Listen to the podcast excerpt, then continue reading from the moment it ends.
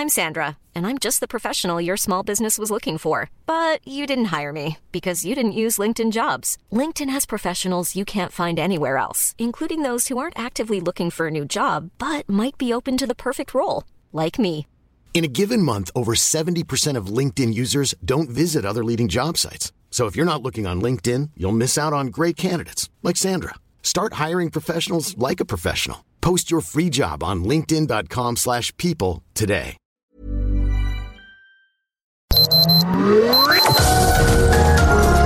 Heraldo Media Group presenta Sergio Sarmiento y Lupita Juárez. Información veraz y oportuna con un toque personal y humano. Por El Heraldo Radio, donde la H suena y ahora también se escucha.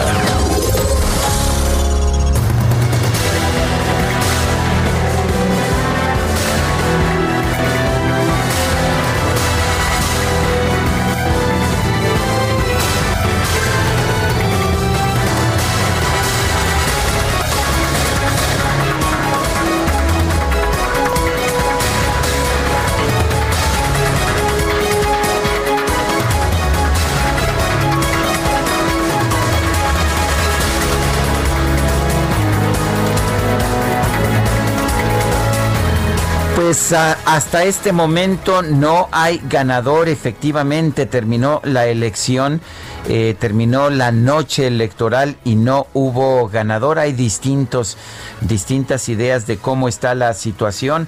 Por ejemplo, según el Wall Street Journal, que ya considera que Arizona es para Biden, al contrario del New York Times, que todavía no se lo da a Biden. Eh, eh, Joe Biden está adelante en el colegio electoral con 238 votos electorales contra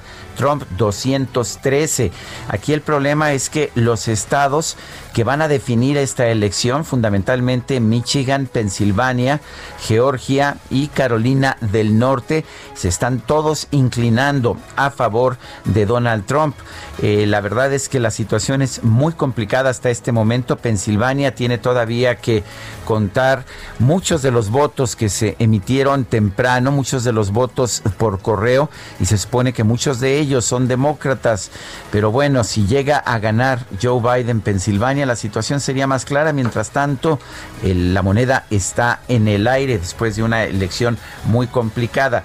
Joe Biden salió en la noche y no, no, no, se, no se proclamó realmente vencedor, pero dijo que estaba optimista y que iban en el camino a la victoria. Un enfurecido Donald Trump respondió diciendo que, le estaban tratando de robar la elección, es lo que dijo el presidente Donald Trump. El tuit fue de hecho censurado, etiquetado por la empresa Twitter, pero unos momentos después salió de hecho a dar una conferencia de prensa, Donald Trump, a pesar de que ya era muy tarde y seguramente el público televidente ya era muy pequeño, en que señaló que acudiría a la Suprema Corte de Justicia de los Estados Unidos para impedir que se siguieran contando los votos que no se han contado hasta estos momentos. Poco más adelante, Joe Biden dijo que por supuesto que se iban a contar todos los votos emitidos legalmente. En fin, el hecho está en que hasta este momento no hay un ganador, aunque debo decir que me ha sorprendido que en, pues en las últimas horas el mercado de apuestas que ha estado fluctuando de manera muy loca a todo lo largo de la noche desde pues desde la tarde de ayer venía de hecho Joe Biden con un 70% de posibilidades de ganar en el mercado de apuestas, donde la gente apuesta directamente su dinero. Eh, en un momento en la noche de ayer cambió radicalmente y Trump estuvo arriba 70%, pero en estos momentos Joe Biden está arriba según la eh, según la cuenta S Markets, está arriba 71.43% contra 27.78% de Donald Trump. Esto en el mercado de apuestas, no son votos pero la verdad es que son gente que observa las elecciones muy de cerca porque están apostando su dinero. Son las 7 de la mañana con 4 minutos. Yo soy Sergio Sarmiento. Quiero darle a usted la más cordial bienvenida a El Heraldo Radio. Lo invito a quedarse con nosotros. Aquí estará bien informado. Si me desfallece la voz, Guadalupe, es que no he parado de trabajar. Sí, hombre. terminé, de hecho, en televisión como pues como una y media de la mañana y bueno, pues ahí ahí hemos andado. Muchos compañeros, mi querido Sergio, que han estado, pero con el, ojo, con el ojo pelón toda la madrugada, porque la verdad es que esto ha estado cardíaco, voto por voto. Pues parece, ¿no? Eh, parece que es lo que estamos viendo. Pues es lo que estamos viendo. Y la, a ver, esta afirmación de Donald Trump de que me quieren robar la elección, eh, pues muy mexicano. Muy, oye, yo decía, bueno, bueno, bueno, ¿dónde está esto? ¿Qué, ¿Qué es lo que estamos viendo? Una edición de las elecciones mexicanas, donde algunos se declaran ganadores. En fin, que estaremos platicando, por supuesto, un poquito más adelante de cómo pues se siguen moviendo precisamente los estados, de cómo va la elección allá en los Estados Unidos. Muy importante para México, por supuesto. Oye, el Aeropuerto Internacional de la Ciudad de México informa que por un banco de niebla están temporalmente suspendidas las operaciones de aterrizaje y despegue Así que para quienes eh, estaban a punto de, salir, de quienes estaban a punto pues de aterrizar, para quienes estaban esperando por ahí a sus familiares, ahí está la información importante. Ya que estamos hablando de, de vuelos, fíjense ustedes que Interjet y los trabajadores han iniciado una mesa de diálogo por mediación de la Secretaría de Gobernación. A través de la mediación y el diálogo se logró el inicio de los acuerdos entre la aerolínea Interjet y los trabajadores. Mediante la unidad de gobierno de la Secretaría a cargo de David Flores, se estableció una mesa de diálogo y bueno, pues con la finalidad de que las partes lleguen a un acuerdo y evitar poner en riesgo la movilidad e integridad de la ciudadanía. Durante la mesa realizada allí en Bucareli, se acordó el pago de una quincena esta semana. Está la situación también súper complicada en esta empresa. Se acordarán ustedes este primero de enero que suspendieron todos los vuelos, se suspendieron todos los vuelos y se reanudaron apenas el día de ayer. Pero ¿qué creen? No todos. Creo que hubo tres por ahí o cuatro, ¿eh? De 19 que se habían cancelado. El eh, tema es que no tenían turbocina, que no había lana para pagar la turbocina y bueno, pues así está muy, muy difícil la situación de esta empresa y tampoco por lo visto había dinero para pagar a los trabajadores. Se les va a pagar solamente una de las quincenas que tenían rezagadas y bueno, pues ya veremos qué ocurre. Son las 7 de la mañana con 7 minutos. Vámonos a la frase del día.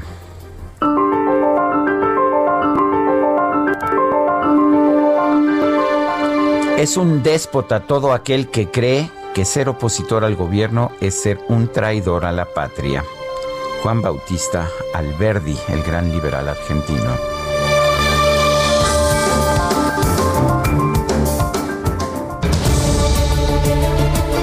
Y las preguntas, Guadalupe, bueno, las preguntas, eh, ya sabe usted que nos gusta hacerlas, también a mucha gente que nos escucha le gusta responder. Ayer preguntamos, ¿quién cree que gane la elección de Estados Unidos?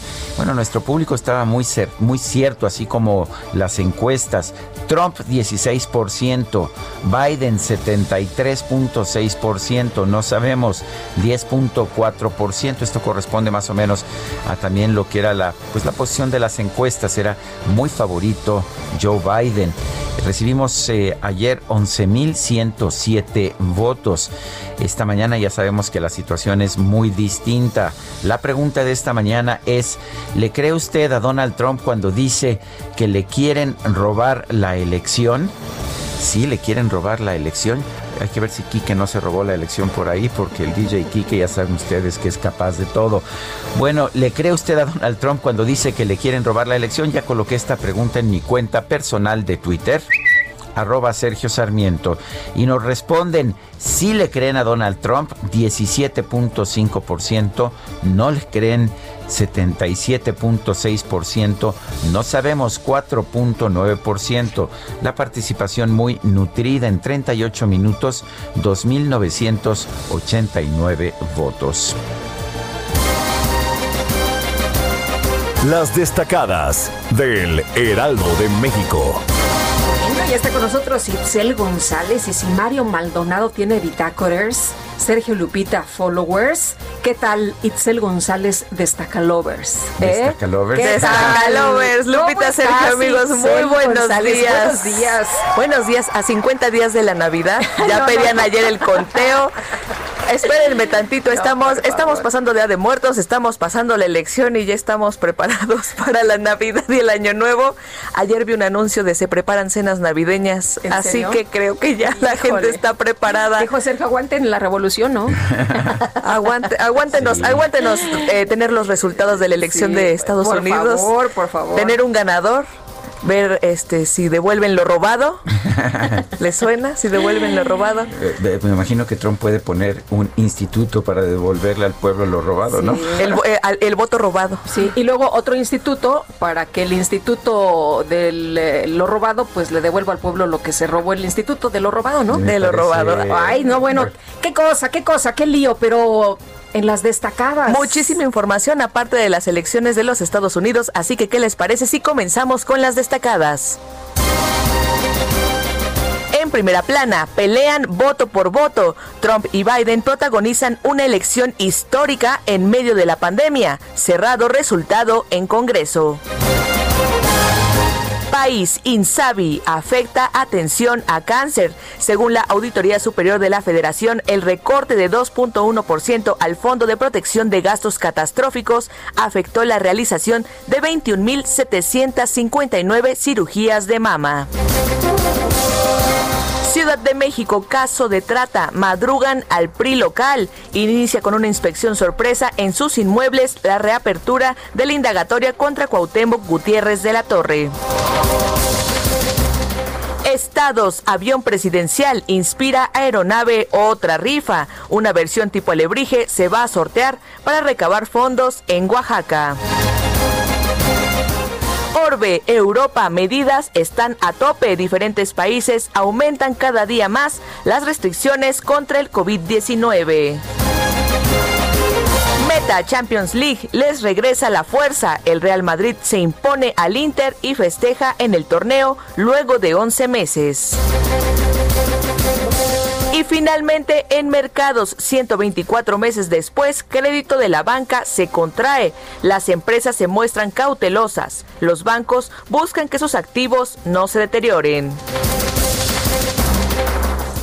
Lupita, Sergio, amigos, hasta aquí las destacadas del Heraldo. ¡Feliz miércoles! Igualmente, Itzel González, oye, ¿no te quejaste del frío porque viene súper abrigadita? Mm, Venimos preparados. Sí, como siempre esta chava, ¿verdad? Preparada para todo. Y el frío, ¿qué tal? Aquí en la Ciudad de México nos dicen que eh, 4 grados por allá en Coajimalpa.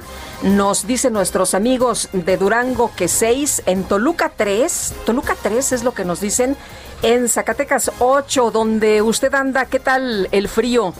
Pues vamos a ver, aquí en Benito Juárez, no sé, no he visto todavía. ¿Tú ya viste o todavía no? No, Benito Juárez no he visto. Benito Juárez es donde estamos nosotros, 6 grados. 6 grados es la temperatura que tenemos nosotros. Son las 7 de la mañana con 12 minutos. Vamos a un resumen de la información más importante. Este martes 3 de noviembre se llevaron a cabo las elecciones presidenciales en los Estados Unidos. Bueno, dependiendo del conteo, dependiendo del conteo, eh, eh, en todos los conteos está adelante Joe Biden. En el conteo del Wall Street Journal, que es el más actualizado, tiene, tiene Joe Biden. Eh, aquí lo tenía, tiene Joe Biden 238 votos electorales contra 213 de Donald Trump. Biden está ganando el voto popular con 50% contra 48% del voto popular a favor de Donald Trump. En el Senado, hasta este momento empatados 47 demócratas, 47 republicanos. Todavía, todavía faltan algunos para este, definir este Senado en que hay 100 representantes. En la Cámara de Representantes, en los diputados, 188 demócratas hasta este momento, 181. De hecho, sorprendentemente están perdiendo escaños los demócratas, pero no parece que vayan a perder la mayoría.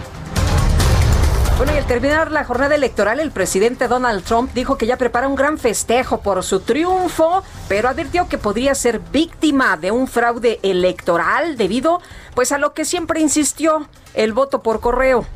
So we'll be going to the US Supreme Court. We want all voting to stop. We don't want them to find any ballots at four o'clock in the morning and add them to the list. Okay? It's it's a very sad it's a very sad moment. To me, this is a very sad moment, and we will win this. And we, as far as I'm concerned, we already have won it. So I just want to thank you. Bueno, por lo pronto no hubo esta gran fiesta que había anunciado ayer por la noche. que había invitaciones y todo para festejar a las 9 de la noche. Joe Biden consideró que se encuentra en buen camino para ganar las elecciones y pidió a sus simpatizantes tener paciencia para esperar a que se cuenten todos los votos. I'm here to tell you tonight, we believe we're on track to win this election. Yes. We knew because of the unprecedented early vote and the mail in vote that it was going to take a while. We're going to have to be patient until we, uh, the hard work of tallying the votes is finished. And it ain't over till every vote is counted, every ballot is counted. por otro lado, en la renovación de la Cámara de Representantes, el Partido Demócrata lleva 188 escaños, mientras que el Partido Republicano suma 181. Y en cuanto al Senado, hasta el momento, hasta el momento hay un empate, 47 escaños del Senado para los demócratas, 47 escaños para los republicanos, por lo menos según el Wall Street Journal. El Servicio Postal de los Estados Unidos anunció que por falta de personal no pudo cumplir la orden de un juez federal de revisar sus centros de procesamiento en busca de votos que no hayan sido entregados. El FBI investiga, informó que investiga una serie de llamadas automáticas que pedían a los ciudadanos quedarse en casa y no salir a votar. Bueno, pues en otros temas, el presidente López Obrador informó que se reunió con el diputado Mario Delgado, quien le dijo que pedirá licencia al cargo para asumir la dirigencia nacional de Morena. Por mayoría de votos, el magistrado José Luis Vargas fue electo nuevo presidente del Tribunal Electoral del Poder Judicial de la Federación. El gobernador de Tamaulipas, Francisco García Cabeza de Vaca, advirtió que de aprobarse el proyecto de presupuesto de egresos 2021, su estado dejaría de recibir más de 7 mil millones de pesos en rubros como educación, salud, campo, seguridad, empleo e infraestructura. En un comunicado, los gobernadores que integran la Alianza Federalista denunciaron que los recursos que el gobierno federal ha recortado a sus estados han sido utilizados para financiar los proyectos emblemáticos del presidente López Obrador. El gobernador de Aguascalientes, Martín Orozco, señaló que se ha tratado de acusar a la Alianza Federalista de querer separar a México, pero lo único que buscan es un trato justo de la federación presidente de la Junta de Coordinación Política del Senado, Ricardo Monreal, señaló que la Alianza Federalista debe dirigir sus inquietudes al presupuesto 2021 sobre el presupuesto 2021 a la Cámara de Diputados, ya que es la única instancia de resolución. El dirigente nacional del PAN, Marco Cortés, planteó a todas las fuerzas políticas y sociales unir fuerzas para modificar el presupuesto del próximo año a fin de evitar un recorte de 30 mil millones de pesos para los estados y municipios. Jóvenes de la Asamblea de Estudiantes del programa de posgrado en estudios latinoamericanos de la UNAM entraron en paro de labores para exigir que el gobierno federal otorgue becas suficientes para maestrías y doctorados. Y, hablando de becas. Y hablando de becas, oye, pues la escritora Beatriz Gutiérrez Müller, esposa del presidente López Obrador, ascendió al nivel 1 del Sistema Nacional de Investigadores de CONACIT, por lo que podría recibir un apoyo económico de 15.846 pesos al mes. Tras una investigación de la Guardia Nacional fue detenido Armando N., quien se hacía pasar por asesor jurídico, por el asesor jurídico de la presidencia, Julio Scherer Ibarra, para realizar extorsiones. Qué vivillo, qué vivillo, pero lo agarraron. Oye, la Fiscalía General de la República informó que sí solicitó una orden de captura en contra del exsecretario de Hacienda Luis Videgaray y no hay notificación de que haya sido rechazada.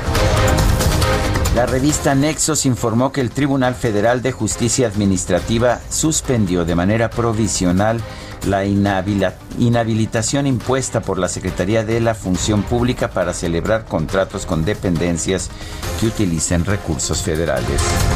Y las familias afectadas por el incendio de la guardería ABC denunciaron que este martes tenían pactado una reunión con autoridades de la Secretaría de Gobernación. Sin embargo, de último momento les cambiaron la sede del encuentro, por lo que decidieron pues ya mejor no acudir. La Fiscalía General del Estado de México informó que en la ciudad de Toluca se recuperó un cargamento de medicamentos robados valorado en más de un millón quinientos mil pesos. Qué curioso que ahora en México se roban los medicamentos, ya no se roban el oro las joyas, se roban medicamentos. El subsecretario de Prevención y Promoción de la Salud, Hugo López Gatel, dio posesión a América, a Azucena Orellana y a Olga Elena Piña como titulares de la Comisión de Autorización Sanitaria y de Operación Sanitaria de la COFEPRIS. La Cámara de Diputados informó que va a entregar la medalla al mérito cívico Eduardo Neri al personal médico encargado de atender a los pacientes de COVID-19 en el país. Bueno. La Secretaría de Salud Federal informó que en México ya suman 938.405 casos acumulados de coronavirus, así como 92.593 muertos. El director general de epidemiología, José Luis Salomía, señaló que a pesar de que algunos estados presentan un aumento en el número de casos de COVID-19, aún no hay un rebrote a nivel nacional estaríamos hablando precisamente no de un rebrote eh, nacional, tenemos sí incrementos que se ven en las curvas epidémicas de nueve entidades federativas, en eh, seis, siete de ellas ya con eh, una marcada, digamos, comportamiento hacia el rebrote, porque inclusive han superado, digamos, su primer acné, su primer pico de, de casos, pero reiteramos, todavía la gran mayoría de, de entidades o están con esta tendencia descendente o están precisamente participando de esta meseta este, nacional. La Secretaría de Educación Pública informó que los niños y adolescentes que quedaron huérfanos por la pandemia de COVID-19 podrán recibir la beca para el bienestar Benito Juárez. La alcaldesa de Iztapalapa, Clara Brugada, informó que dio positivo al COVID-19, por lo que ya se encuentra en aislamiento. El Congreso de Sonora aprobó la creación de una ley que establece el uso obligatorio de mascarillas en espacios públicos durante la emergencia sanitaria. Bueno, de hecho el presidente ayer decía que, pues, que no que no está comprobado que sirvan las mascarillas. Pues él decía, ¿no? Que él, pues, eh, no las usa observa por su sana distancia y además si no estás enfermo, pues, ¿para qué te la pones? Pues eso es lo que dijo el presidente ayer. En otros lugares se dice otra cosa y los científicos dicen, pues, por supuesto que sí sirven y que sí hay que utilizarlas. El primer ministro de Italia, Giuseppe Conte, anunció que a partir de este jueves se van a imponer medidas sanitarias más estrictas para enfrentar el aumento de casos de coronavirus Y este martes autoridades de Francia informaron que en todo el país se registraron 36.330 casos nuevos de COVID-19 en un plazo de 24 horas. A nivel internacional, el conteo de la Universidad Johns Hopkins de los Estados Unidos reporta 47.542.000 contagios del nuevo coronavirus, así como 1.215.000 muertes. En la información de los deportes, este martes el Real Madrid venció por marcador de 3-2 al Inter de Milán, con lo que obtuvo su primer triunfo en la fase de grupos de la UEFA Champions League. Oye, que Maradona salió bien de la operación, ¿verdad? Es lo que estábamos escuchando, por si a alguien le interesaba. Oye, decían ayer que en Argentina la nota no eran las elecciones de los Estados Unidos, sino la operación de Maradona. Por supuesto, son las 7 con 23. ¿Cómo quieres que te quiera? ¿Cómo quieres si no estás aquí? ¿Cómo quieres que te quiera si no te das a mí? Es Rosario, Rosario, Rosario Flores, una gran cantante española es cantante, es compositora, interpreta música tradicional española. Nació en Madrid el 4 de noviembre de 1963. Rosario Flores, o conocida simplemente como Rosario. La vamos a estar escuchando esta mañana aquí en el Heraldo Radio.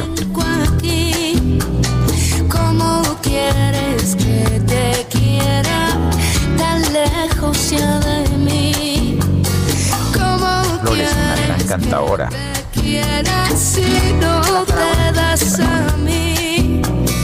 ¿Cómo quieres que te quiera si sé que te perdí? Sergio Sarmiento y Lupita Juárez quieren conocer tu opinión, tus comentarios o simplemente envía un saludo para ser más cálida esta mañana. Envía tus mensajes al WhatsApp 5520 109647.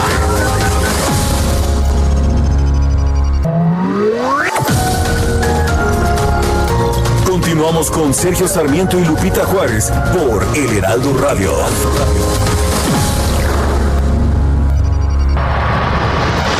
Firmado en términos generales a nivel internacional nos permite aplicarlo a nivel nacional, inclusive con recursos, la protección de nuestra amada y querida naturaleza. El Acuerdo de París representa el mayor compromiso global para construir un nuevo régimen climático. The United States will withdraw from the Paris Climate Accord. I do respect this decision, but I do think it is an actual mistake, both for the US and for our planet. Un día como hoy en 2016 entró en vigor el Acuerdo de París, el cual, por primera vez, hace que todos los países tengan una causa común para emprender esfuerzos ambiciosos para combatir el cambio climático y adaptarse a sus efectos, con un mayor apoyo para ayudar a los países en desarrollo a hacer. Como tal, traza un nuevo rumbo en el esfuerzo climático mundial. Tiene tres objetivos. 1. Mantener el aumento de la temperatura de la Tierra por debajo de los 2 grados centígrados y esforzarse para limitarlo a 1.5 grados. 2. Aumentar la capacidad de los países de adaptarse a los efectos del cambio climático y resistirse a ellos. Y 3. Elevar las corrientes financieras a un nivel compatible con una trayectoria que conduzca a un desarrollo resiliente al clima y con bajas emisiones de gases de efecto invernadero. El Acuerdo de París exige a todos los países que hagan todo lo que esté en sus manos por medio de contribuciones determinadas a nivel nacional y que redoblen sus esfuerzos en los próximos años. Esto incluye la obligación de informes sobre sus emisiones y sobre sus esfuerzos de aplicación. También hay un inventario mundial cada cinco años para evaluar el progreso colectivo hacia el propósito del acuerdo y para informar sobre nuevas medidas individuales de los países. Desde entonces, más países han ratificado y siguen ratificando el acuerdo. Actualmente alcanzan un total de 195. Sin embargo, en 2017, el presidente de los Estados Unidos, Donald Trump, abandonó el acuerdo, dadas sus promesas de campaña en pro de los intereses económicos de la nación. This agreement is less about the climate and more about other countries gaining a financial advantage over the United States. Esto no necesariamente acabó con el pacto, pero socavó los esfuerzos globales para reducir el calentamiento global y prevenir un cambio climático más drástico.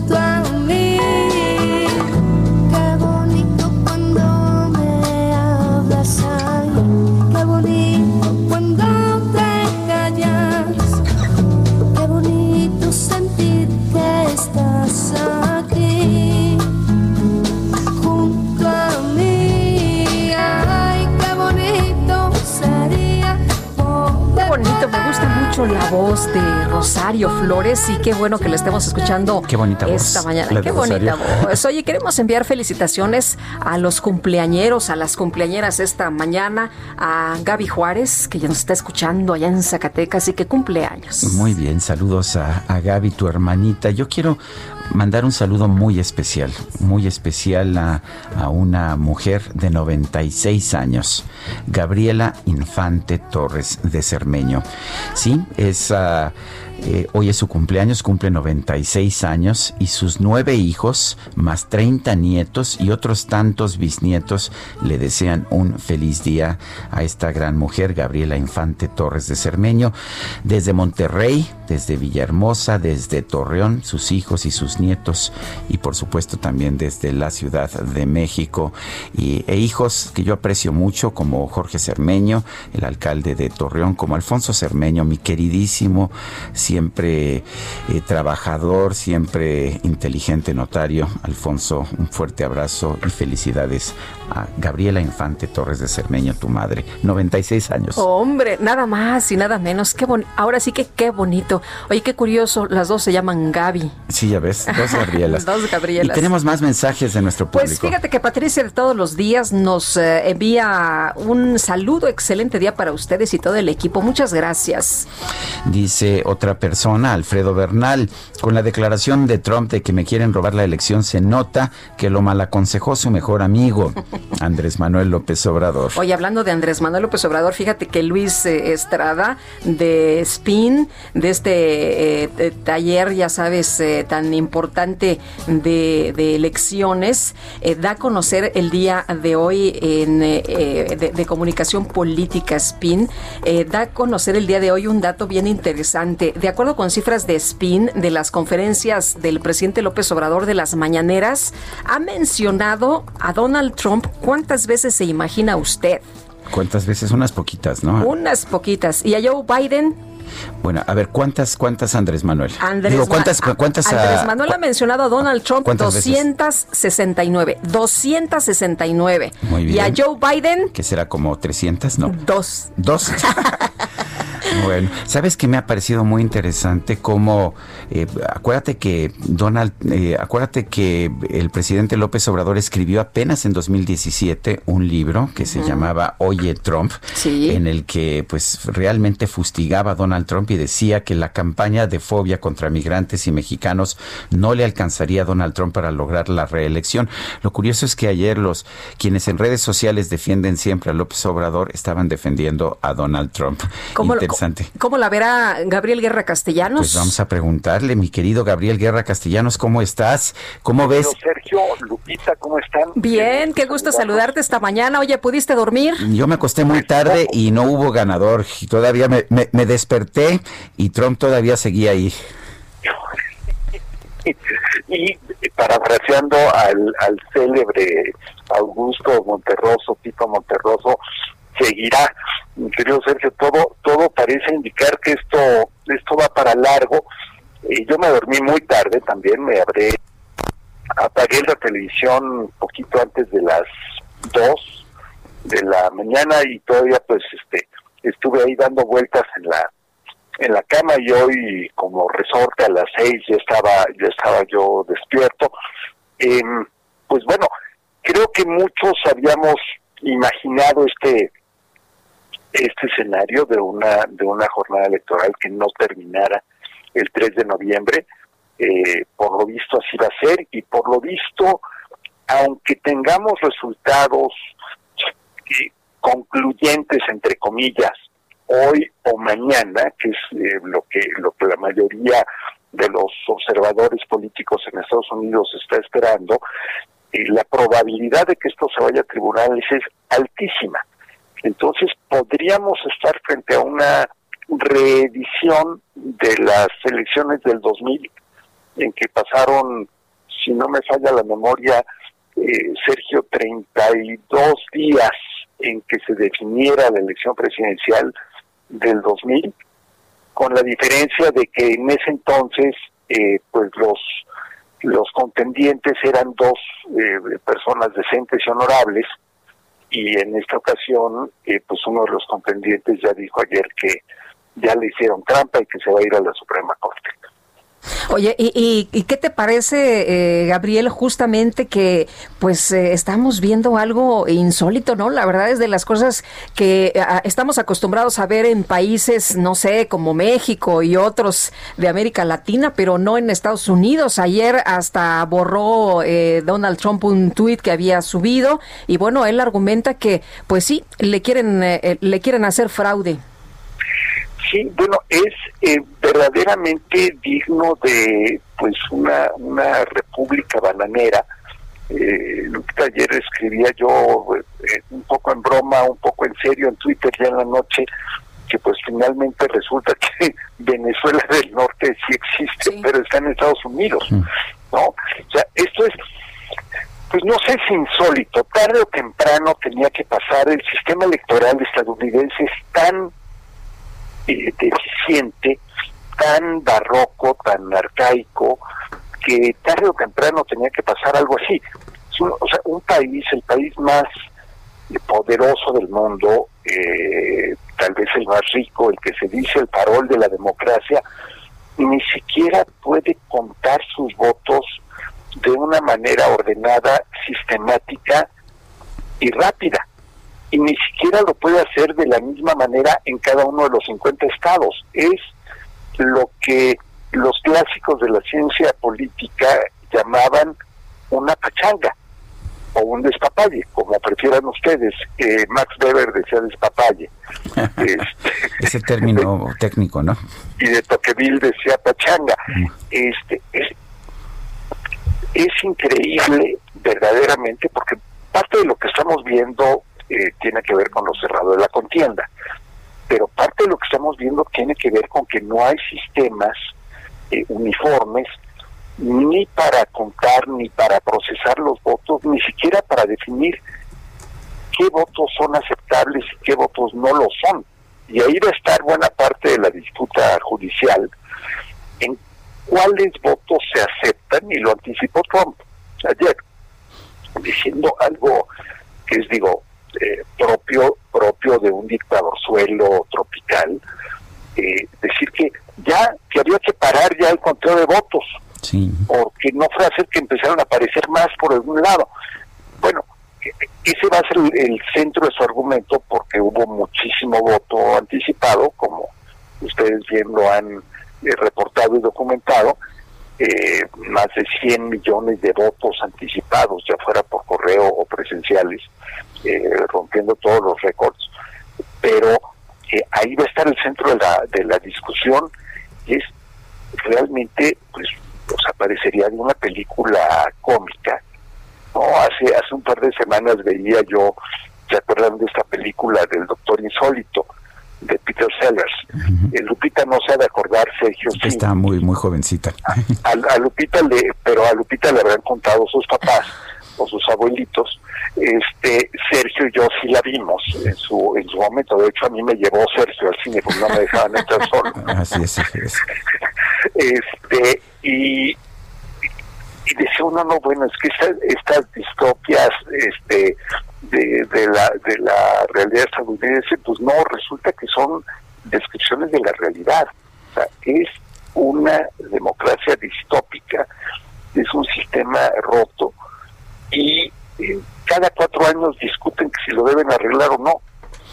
Lo cierto es que solitos se están llevando al, al, al abismo de la, de la disfuncionalidad democrática, pero lo más grave, me parece, de lo que vimos, es la, la profunda división que existe en la sociedad estadounidense y el final triste de esta vieja presunción de Estados Unidos de que es que somos mejores que eso. No, que incluso decían muchos, es que no, Trump no nos representa. Que no dicen, no decía Trump, no somos iguales, no era él el que decía. Era- No, ¿verdad? este era era pues una, una frase de superioridad moral eh, y pues resulta que hasta el voto popular se apretó por lo menos las últimas cifras que vimos anoche o esta madrugada eh, porque recordarán, pues, hace cuatro años por lo menos le quedaba el consuelo a los estadounidenses de decir, bueno, es que Hillary arrasó en el voto popular. Pues aquí ni eso, el voto popular apretadísimo. Entonces, eh, realmente, eh, más allá de quién resulte el triunfador final, creo que pierde la democracia estadounidense, pierde la civilidad, pierde la idea de que el que ganara un eh, populista, racista, mis- misógino, eh, con un discurso de, de xenofobia, eh, era un accidente. No, no fue un accidente. Lo- los resultados de ayer demuestran que hay decenas de millones de estadounidenses que creen en lo en todo aquello que representa Donald Trump. Eh, Gabriel, veía unas eh, declaraciones de, de personas eh, mexicanas, de, de gente que estaba, pues uno pudiera pensar en contra de, de Trump y la verdad es que te sorprendes cuando eh, le, le dice, bueno, y, y a usted qué le gusta de Donald Trump? Y la gente responde, me gusta su personalidad, que diga las cosas claras, que tenga esos desplantes. Y la verdad es que uno no, a, a veces De hecho, no el, vo- entiende. el ¿no? voto latino hacia Donald Trump fue sorprendente. Y para empezar, es la razón por la que ganó Florida. no empiecen a meterse con Eduardo Verástegui, por favor. este, ese, ese eh, reconocido, yo no sabía ayer quién era. de la democracia. No, no, no, amante de los animales. Busca luego, este, querido Sergio, eh, y si no te lo mandaré, pero busca en mi, en mi timeline de ayer en Twitter, porque descubrí, gracias a una tuitera muy amable, eh, alguna foto de cuando ese joven eh, posaba eh, ligero de ropas con animalitos en el en el regazo. Ah, no, no seas envidioso. Seguramente tenía tenía un cuerpo que tú que tú no al que tú no podías aspirar.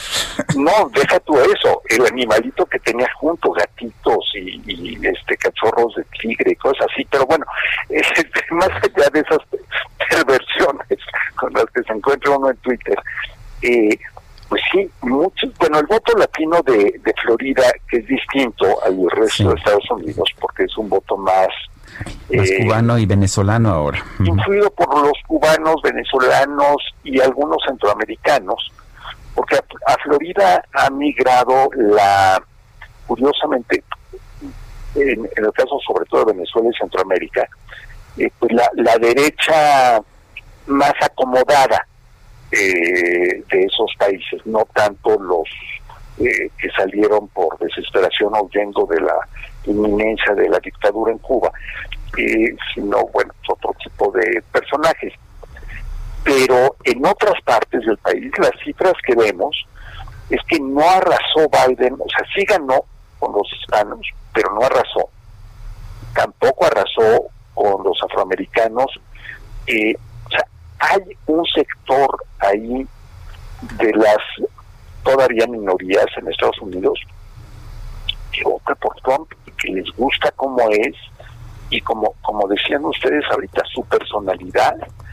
Me acordé mucho de una caricatura del New Yorker de hace cuatro años que sigue siendo vigente eh, de un, un enorme pastizal con un rebaño de ovejas y un anuncio espectacular de un lobo que dice, un lobo trajeado muy elegante, que dice, me los voy a comer. Y una oveja le dice a la otra, me cae bien porque dice la verdad. dice las cosas como son. Pues sí, así, Bueno. así las cosas. Gabriel Guerra, como siempre, gracias por hablar con nosotros. Un fuerte abrazo y pues a lo mejor te puedes dedicar a la protección de los animales también. Tienes Yo, futuro yo todavía. creo que después de esta, de esta entrevista matutina, mi futuro sin duda está en un albergue. No sé si como protector o como protegido. Fuerte abrazo.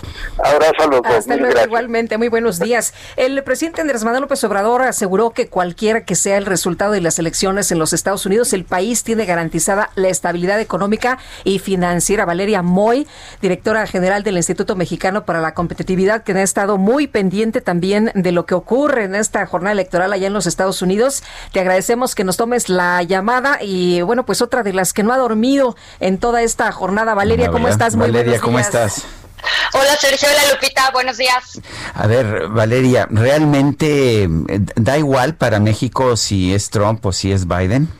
No, por supuesto que no da igual. O sea, yo creo que todos lo sabemos. Todos sabemos que no da igual. Creo que sabemos que quien gane esta elección va a tener una repercusión para México de alguna u otra manera. Pero no podemos pensar que un proceso electoral como el que se está viviendo en la democracia o en la economía, ya para no hablar de democracia, en la economía más grande del mundo, nuestro principal socio comercial, con los personajes que están peleando la, la presidencia, pues no podemos pretender que nos da igual. Claro que no nos da igual, hay muchos temas eh, en la relación que son temas que siempre han sido complicados y que en esta ocasión tienen el potencial de complicarse aún más. Valeria, ¿cómo has visto las eh, cosas en las últimas horas después de esta jornada electoral? ¿Cómo se han movido las cosas? ¿Cómo crees que queden en materia económica?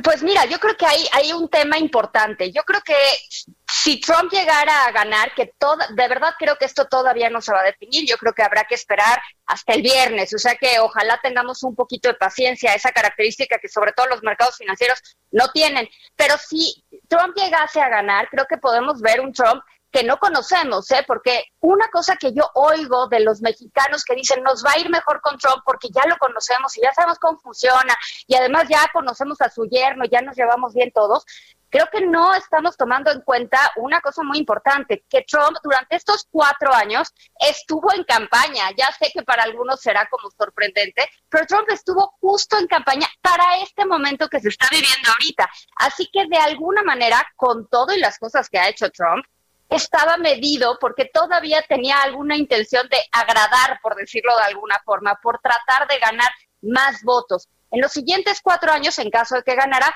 pues ya no tiene esa posibilidad. Entonces, muy probablemente veremos al verdadero Trump, a un Trump sin máscaras, eh, donde podemos ver una radicalización todavía mayor y podemos ver un presidente eh, que puede ser profundamente nocivo, no solo para México, para el mundo, pero desde luego para México. Y en el caso de que ganara Biden, yo creo que volveríamos a una relación más institucional, más formal, que a mí eso me parece que nos haría muchísimo bien como país, a México y Estados Unidos, algo que regrese cierto sentido común y cierto nivel de sensatez a la relación, pero no sería una relación sin obstáculos. Eh, hay que recordar que Biden pues es proteccionista de corazón y probablemente haya algunas reacciones a los temas comerciales que ya de por sí están complicados entre México y Estados Unidos. Ahora bien, parece que Andrés Manuel es eh, uno de los presidentes de los gobernantes en el mundo que mejor relación tienen con Donald Trump. ¿Esto nos favorecería? Pues sinceramente yo no lo veo así. Yo creo que, que el presidente López Obrador tiene una relación eh, buena, muy entre comillas, con el presidente Trump un poco porque, porque el presidente López Obrador ve a México, o sea, no tiene una política exterior. La política exterior que ha seguido, si le podemos llamar así, ha sido una política de responder, una política en términos muy sencillos y muy coloquiales de bomberazo, pero no tiene una política exterior de, de miras hacia adelante, de largo plazo, de cómo insertarnos en las discusiones ambientales, de cómo insertarnos en las discusiones comerciales mundiales. Yo sinceramente lo que he visto en términos de política exterior es ir resolviendo lo que va sucediendo eh, y no una política hacia adelante, una política de ver hacia adelante. Pasa lo mismo con la Secretaría de Economía. La Secretaría de Economía normalmente es la que se encarga de estas cosas, ¿no? De ver hacia adelante en términos de política comercial, de política industrial, qué vamos a hacer, qué industrias apoyar, cómo vamos a beneficiar a otros sectores en términos comerciales. Y bueno, yo lo que he visto en este momento es en una Secretaría de Economía bastante ausente, por decirlo menos, ¿no?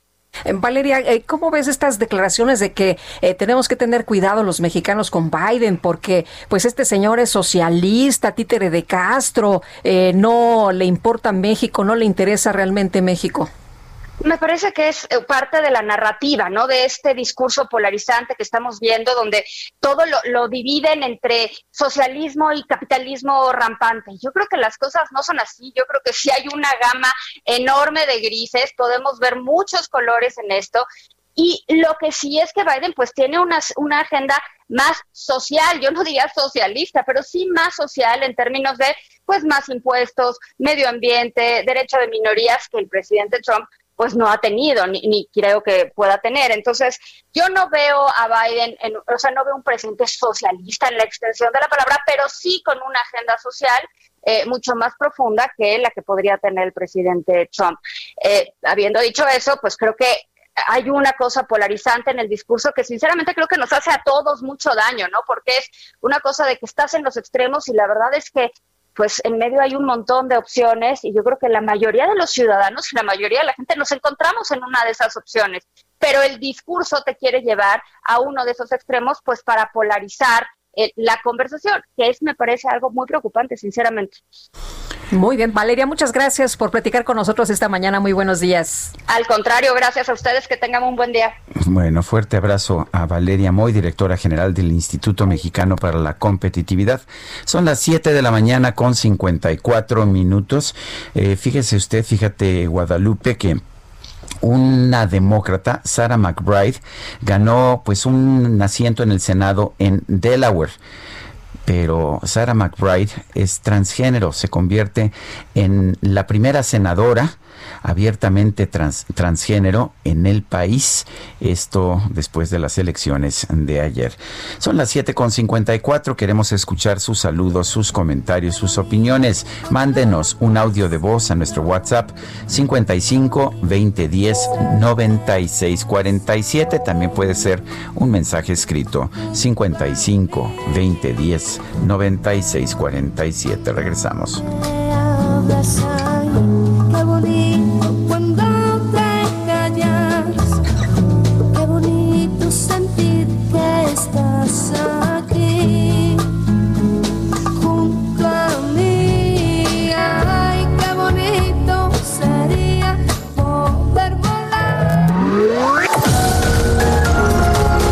Sarmiento y Lupita Juárez quieren conocer tu opinión, tus comentarios o simplemente envía un saludo para ser más cálida esta mañana.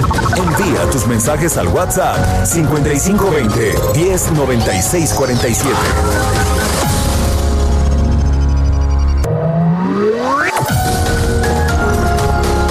Continuamos con Sergio Sarmiento y Lupita Juárez por El Heraldo Radio.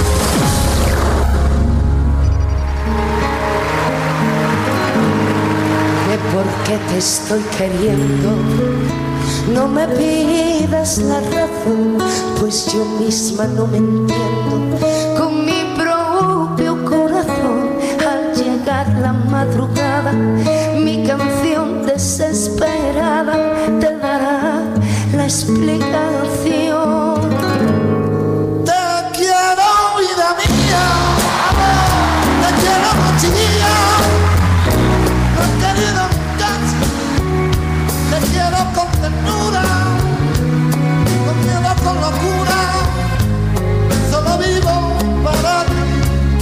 Te seré siempre fiel, pues para mí quiero en flor ese clavel de tu piel y de tu amor. Seguimos escuchando música de Rosario. Está cumpliendo años el día de hoy. Está cumpliendo 56 años. Nació el 4 de noviembre de 1963. De hecho, no estaría cumpliendo 57 años. 57 años. ¿Te gusta Guadalupe? Me encanta. Aquí está con Diego El Cigala. Ay, qué bonita les quedó esta. Te quiero, te quiero. Qué barbaridad.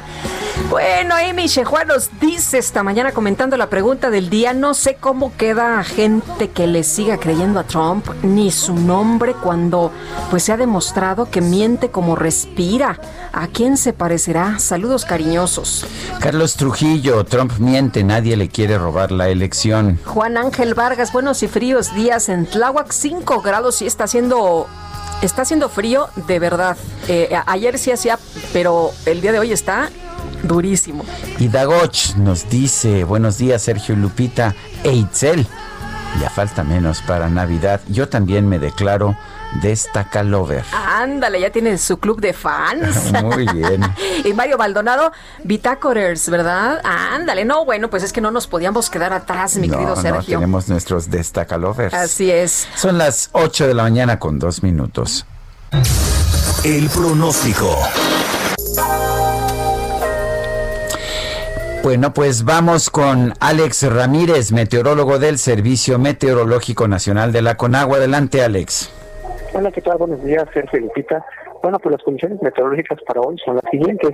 Tenemos el sistema frontal número 11, que se extenderá con características estacionarias sobre el noroeste del Mar Caribe e interaccionará con la tormenta tropical ETA, que se localiza en tierra entre Honduras y Nicaragua. Estos sistemas favorecerán lluvias puntuales eh, intensas en que Tabasco, Chiapas, en Oaxaca, Veracruz, Campeche y Quintana Roo Asimismo, además de aire frío que impulsó al sistema frontal número 11, mantendrá ambiente seco en lados matutinos en los estados de la mesa del norte y la mesa central, mantos de niebla matutinos en zonas altas del oriente y centro del país, además de viento de componente norte fuerte a intenso con elevado oleaje en el istmo y Golfo de Tehuantepec, en la parte sur del Golfo de México y en la península de Yucatán.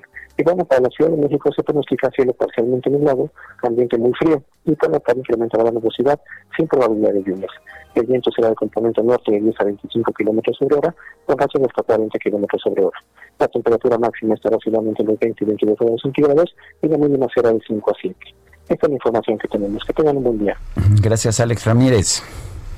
Buenos días. Bueno, hay información de que falleció el día de hoy Mariano Sainés Mendoza, quien fuera secretario de Marina en el sexenio del expresidente Felipe Calderón. De hecho, el expresidente en su cuenta de Twitter lamentó el fallecimiento del almirante secretario Mariano Sainés, eh, quien eh, fue titular de la CEMAR durante su administración. Y bueno, también aprovechó para recordar la muerte de Juan Camilo Muriño, ocurrida hace 12 años cuando era secretario de Gobernación. Dice que pues se da el mismo día, el mismo día del sensible deceso, el fallecimiento del almirante Sainés, pues eh, en el que eh, en el que se registró el, fallecimiento de Juan Camilo Moriño hace 12 años, ambos brillantes secretarios, Sainés de Marina, Moriño de Gobernación de la Administración 2006-2012.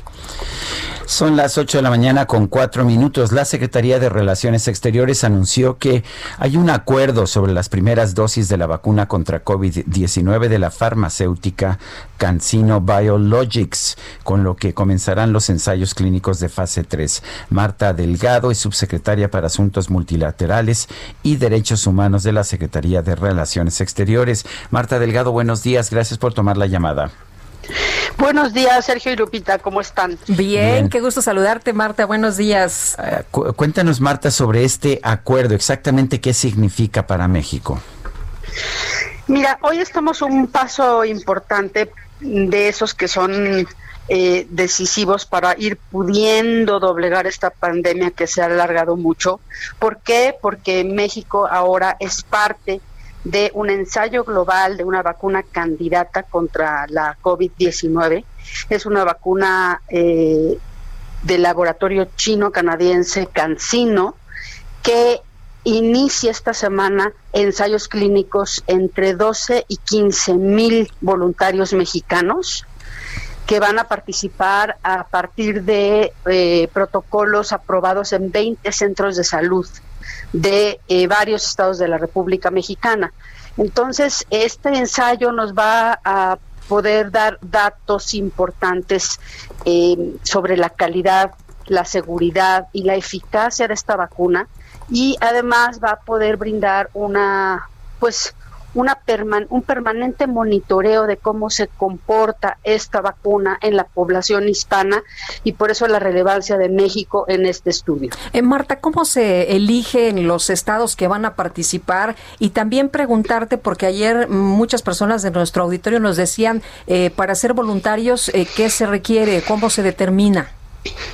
Mira, en realidad no se eligen los estados, sino los centros de salud participantes. La empresa Cancino tiene una filial eh, CRO en México que eh, organiza todo el ensayo clínico y presenta cada uno de los centros participantes un protocolo a su comité de ética y a esta empresa para que se desarrolle durante de un año toda la investigación, porque a pesar de que tendremos datos en un mes y cortes cada tres meses, este el monitoreo tiene que darse a lo largo de 12 meses. Entonces estos centros están distribuidos en varios estados de la República. Una vez que lleguen las vacunas a los centros, los centros abren la convocatoria localmente y dicen el perfil de las personas que en ese centro tocaron eh, estudiar. En general son adultos mayores de 18 años. Eh, saludables, o sea, no, que no estén, eh, no tengan, están cursando por la enfermedad en este momento. Y Marta, hasta este momento, ¿qué, qué, expectativas tenemos de tener vacunas? ¿Cuándo las tendríamos y cuántas tendríamos? Considerando pues la relación que hay con AstraZeneca, la relación que hay con Cancino. Mira, Sergio, es una carrera lo que se tiene ahorita a nivel global por conseguir ya la primera vacuna autorizada que tiene que demostrar en sus fases 3 eh, seguridad y eficacia. Seguridad quiere decir que no tiene efectos graves secundarios sobre las personas y eficacia es que tanto realmente mitiga la contracción del virus o que la inmunogenicidad que, que, que, otorga esa vacuna, cada una de ellas. México, este es el primer ensayo clínico de fase 3 que conseguimos ya implementar. La empresa para este ensayo invierte más o menos 140 millones de dólares para ejecutarlo en este, en este país nosotros. Y tenemos, aparte de este ensayo clínico, dos, dos cosas importantes que mencionarte. Uno, tenemos ya apartadas 50 millones de dosis a través del mecanismo multilateral de COVAX, que es un mecanismo que tiene un portafolio de 18 vacunas candidatas que están también muy próximas a pues a tener su autorización de emergencia.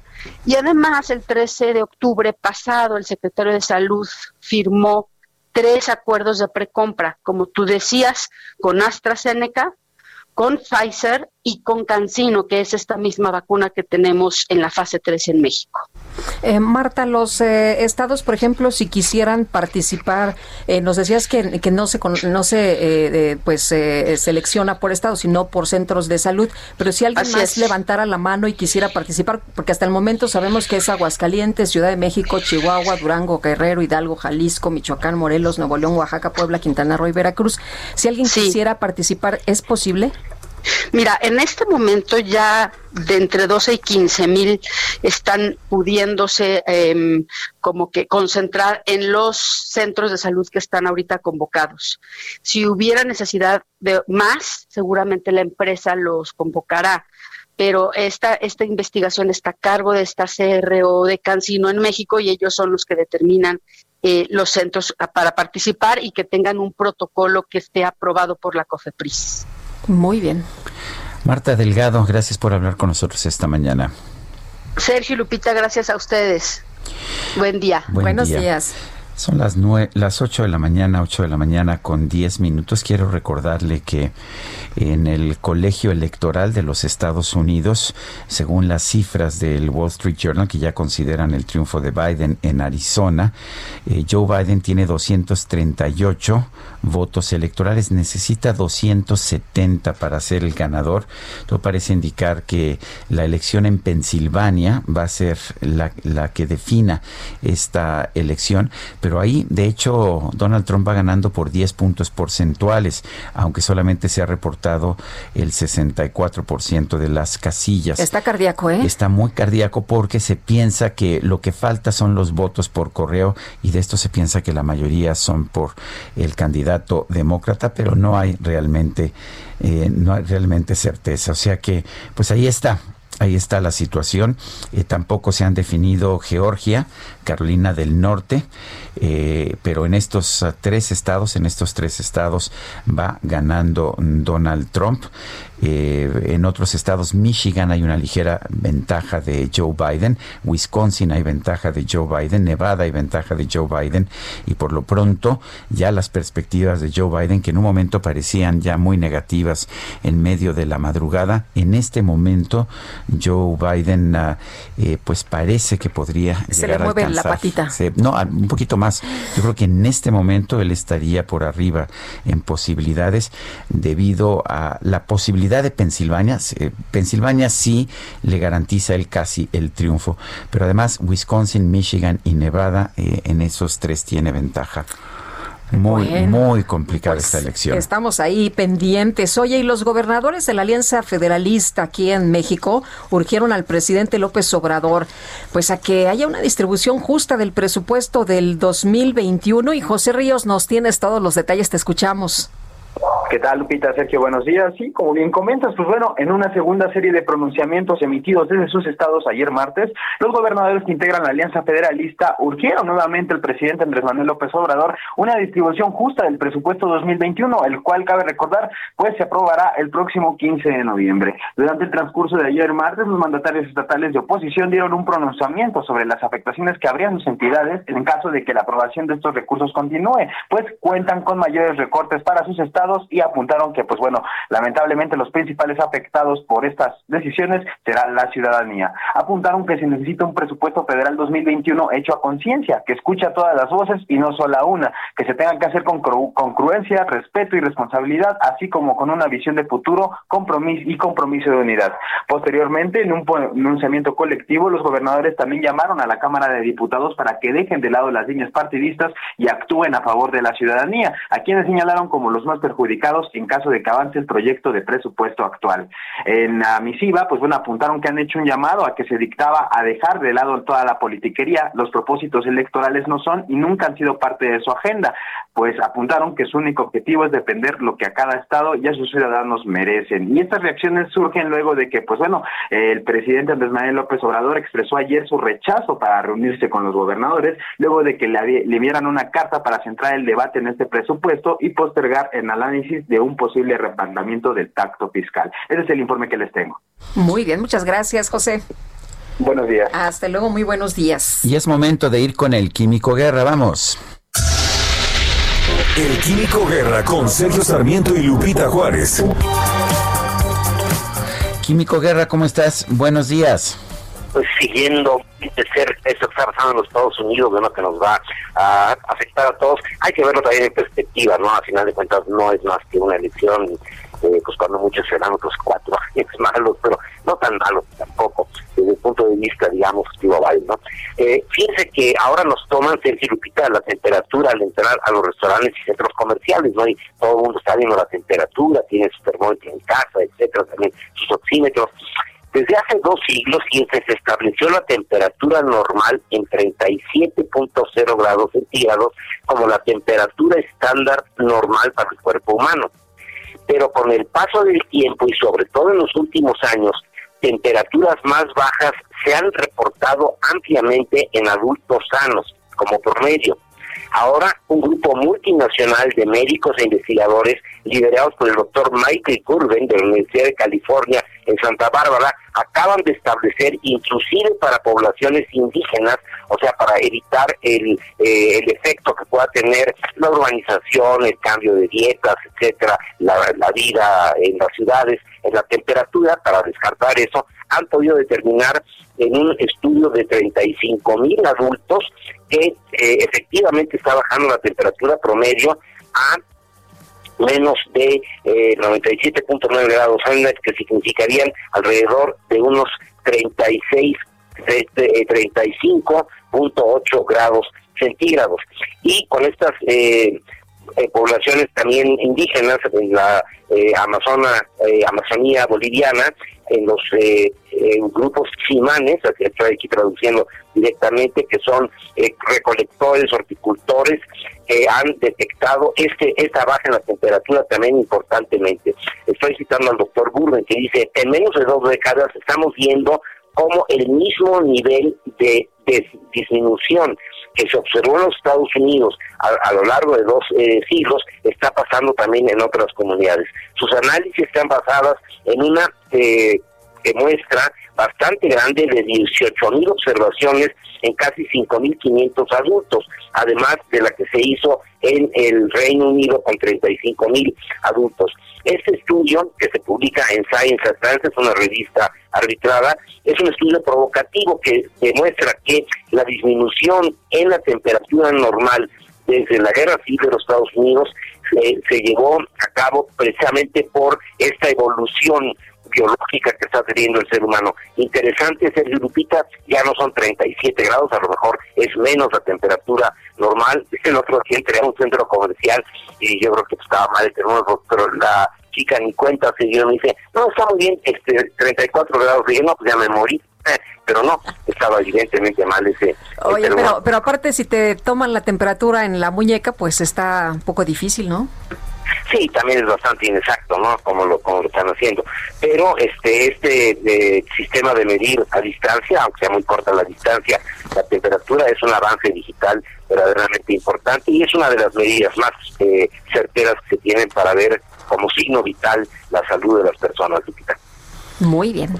Pues muchísimas gracias. Muchas gracias, Químico Guerra, y un fuerte abrazo. Igualmente un fuerte abrazo para ti, para ti, Lupita. Gracias, Químico. Muy buenos días. Bueno, hay 102 de los cerca de 970 hospitales que tienen COVID-19 en México reportan una ocupación de camas por encima del 70%, que se considera como el rango de seguridad. Y Gerardo Suárez, que ha estado muy pendiente de todos estos temas relacionados con el COVID, nos tiene los detalles. ¿Cómo estás, Gerardo? Buenos días. Ante el repunte de la epidemia, poco más de 100 de los cerca de 970 hospitales que atienden COVID-19 en México reportan una ocupación alta en sus camas generales, es decir, por encima del 70%. Y de estas poco más de 100 unidades médicas de alta demanda, 52 de plano están llenas en sus camas generales. Esto de acuerdo con datos de la Secretaría de Salud y la UNAM. Las camas generales se destinan a los pacientes graves sin necesidad de intubación.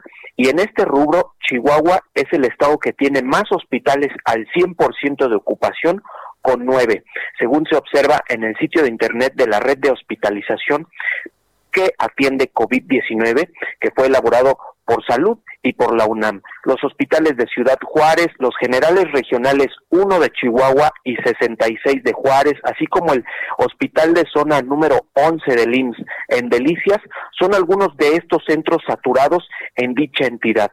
En segundo lugar está Durango con cinco hospitales sin camas generales disponibles, seguido de Nuevo León y Coahuila con cuatro cada uno. Y lo que tienen en común todos estos estados, pues es que se ubican en el norte del país, donde se ha centrado el eh, rebrote de la epidemia. En el caso de la ocupación de camas con ventilador en unidades de cuidados intensivos, hay 46 hospitales llenos.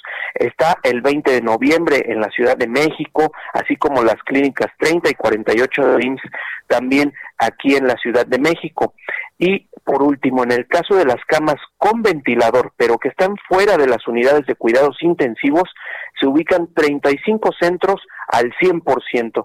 Se trata del hospital privado Cristus Muguerza, el universitario y el de especialidades 25 del INS, todos en Nuevo León, así como el siglo XXI en la Ciudad de México y el Hospital General Regional del 1 eh, número uno en Chihuahua, así como el Hospital de Nueva Rosita en Coahuila, son algunos ejemplos de esta saturación. Este es mi reporte. Muchas gracias, Gerardo. Muy buenos días. Buenos días. Bueno, pues eh, preocupante, por supuesto. Bueno, y según la Secretaría de Economía, el rebrote de COVID puede llevar a que cierren los grandes almacenes, lo que luego suele llamarse las tiendas departamentales, y cuando en el buen fin sería un golpe pues muy fuerte, muy fuerte a estas pues estas cadenas de tiendas. Everardo Martínez, cuéntanos. Buenos días, Sergio Así es, como mencionan, se trata de un riesgo que la Secretaría de Economía está observando a raíz de lo que se vio el fin de semana pasado con el con las celebraciones de, Día de Muertos, en las cuales pues se observaban pues aglomeraciones en, en tiendas de autoservicios, en tiendas eh, departamentales. Eh, Jorge Eduardo Arriola, que es jefe de la Unidad de Competitividad y Competencia de la Secretaría de Economía, dijo ayer en una conferencia organizada para promocionar el buen fin y para adherir al Consejo Nacional Agropecuario, que sí es una preocupación esta situación de las aglomeraciones y que pues se está eh, evaluando qué, qué, se va a decidir sobre la participación, sobre todo de las tiendas departamentales, porque hay que recordar que las tiendas de autoservicios son, eh, son unidades esenciales, estas no pueden cerrar pero las departamentales, como se vio en el confinamiento, pues sí cerraron. Eh, Arreola explicó que, pues, eh, antes de este fin de semana, estaban muy optimistas de que evolucionara bien el mes de noviembre en el sentido de los contagios y que no hubiera pues aglomeraciones, pero pues las cosas están indicando que deben de ser más cuidadosos, así lo expresó en una conferencia de la Confederación Nacional de Cámaras de Comercio, Servicios y Turismo, la Concanaco Servitur. El presidente de Concanaco Servitur, José Manuel López Campos, pues tiene confianza en que no se cierren las tiendas departamentales y que en todo caso, si se trata de alguna eh, de algún regreso, pues sea más bien en acotación de horarios y, eh, y de aforos. Sergio Lupita, esa es la información. Vamos a estar pendientes de qué es lo que dice la autoridad en estos días, porque hay que recordar que el buen fin es a partir del 9 de, de noviembre hasta el 20. Muy bien, pues gracias Everardo Martínez y un fuerte abrazo. Igualmente a los dos. Gracias, hasta luego Berardo. Oye, y con medidas sanitarias que se implementarán por la pandemia de COVID, gobierno y cámaras empresariales presentaron el programa El Buen Fin 2020. ¿Cuáles son los lineamientos? Pues para no saturar las tiendas se decidió ampliar los días del Buen Fin y ahora será del 9 al 20 de noviembre. El año pasado hubo ventas por casi 118 mil millones de pesos y ahora además de las ganancias se busca cuidar pues la salud de la gente. La, eh, se ha mencionado que es va a adelantar la mitad del aguinaldo a los trabajadores del gobierno federal para que tengan la anita y puedan gastar ahora en el buen fin. Y el presidente de la Confederación de Cámaras Nacionales de Comercio, José Manuel López Campos, dijo que se trata de la fiesta comercial más grande del país con amplio catálogo de productos y de servicios. Y bueno, pues vamos a ver cómo se pone finalmente si la gente se anima a gastar y si hay buen fin o mal fin. Son las 8 con 24 minutos. Guadalupe Juárez y Sergio Sarmiento estamos en el Heraldo Radio. Regresamos. Sergio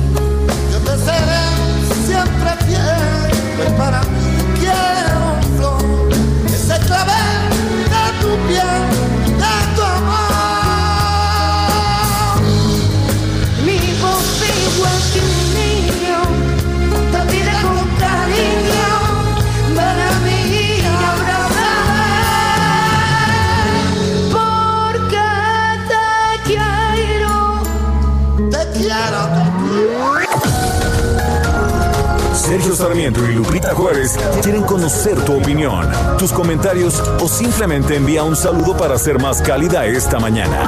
Envía tus mensajes al WhatsApp 5520 109647.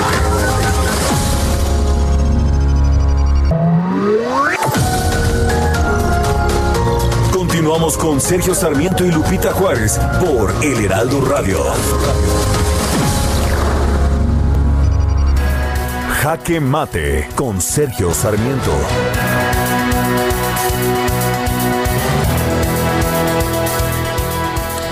De alguna manera estamos viendo un sistema electoral en los Estados Unidos que está teniendo dificultades. No es por el hecho de que no haya habido un resultado electoral en la noche de ayer, eso me parece que es, es normal en una democracia en la que hay pues finalmente una situación de competencia y esto me parece que es bueno para todos. Pero no, lo vimos en declaraciones como la del propio presidente de los Estados Unidos, Donald Trump, que salió, salió a hablar sobre el tema de la elección y dijo que había que suspender recuento de los votos y que le querían robar la elección. Una de las características de una democracia es tener a participantes que respeten las reglas, que respeten la integridad de quienes llevan a cabo la elección y de, y de quienes cuentan los votos. Esto no lo hemos tenido en los políticos populistas y Donald Trump es un ejemplo notable de político populista. La posición de Donald Trump es si yo gano la elección es un triunfo del pueblo, si yo la pierdo es que me robaron la elección. Es un tipo de actitud que hemos visto con mucha frecuencia en México, pero que resulta novedoso allá en los Estados Unidos. Y créame usted, no es una actitud saludable para una democracia. Yo soy Sergio Sarmiento y lo invito a reflexionar.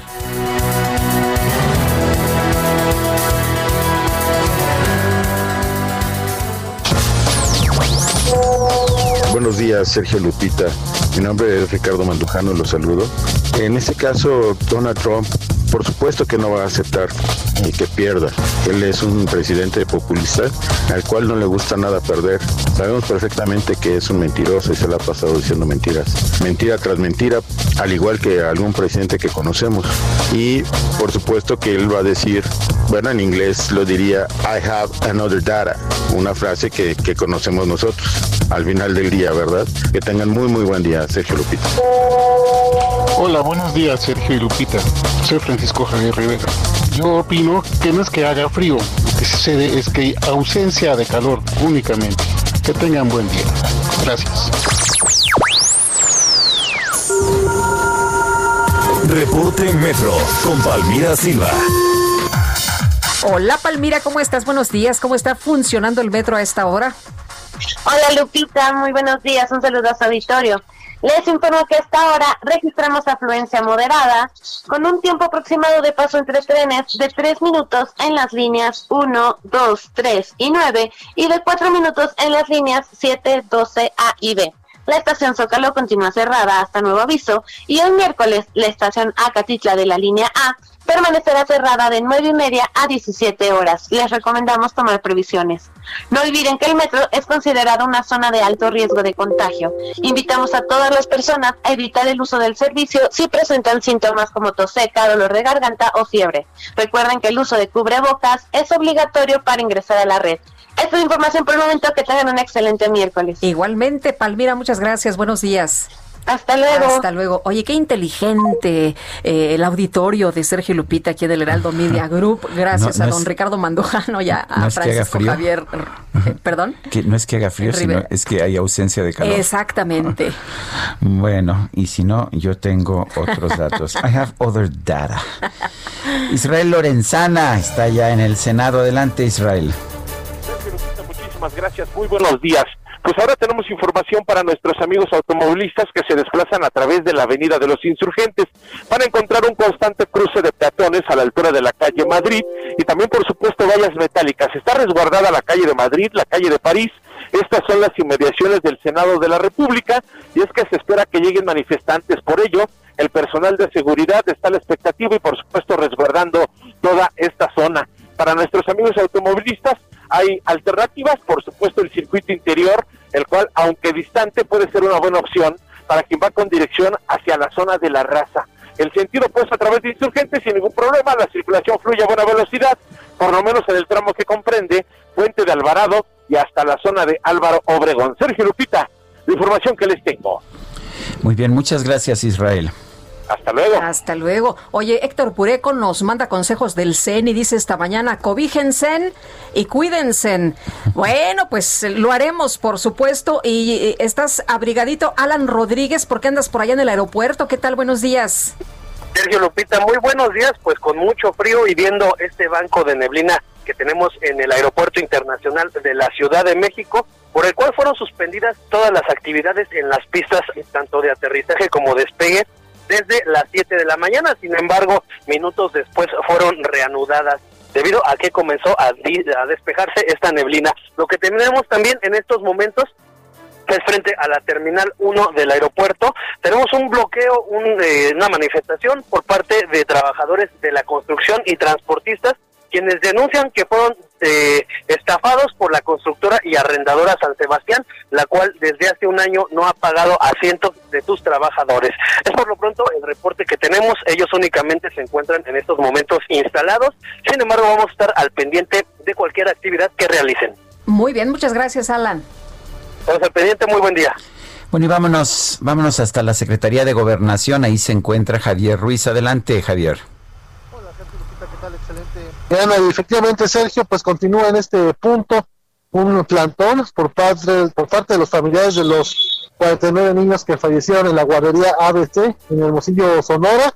Ellos, pues el día de ayer eh, llegaron y colocaron 49 pues luces blancas justamente con el nombre de cada de los niños que fallecieron. Eh, están exigiendo pues justicia y principalmente que los atienda pues el subsecretario de Derechos Humanos de Gobernación, el licenciado eh, eh, el licenciado Encinas y justamente pues el día de ayer tenían pues una una mesa de diálogo misma que no se logró esperan que hoy por la mañana pues nuevamente les den esta oportunidad de que puedan tener una mesa para platicar. Hasta el momento, pues no descartan ellos de que puedan bloquear los accesos a la Secretaría de Gobernación. De momento únicamente tienen una casa de campaña a las afueras para, pues, espera que les, den las próximas horas, pues, una respuesta. Sin embargo, pues lo que nos han mencionado que realizarán diferentes manifestaciones.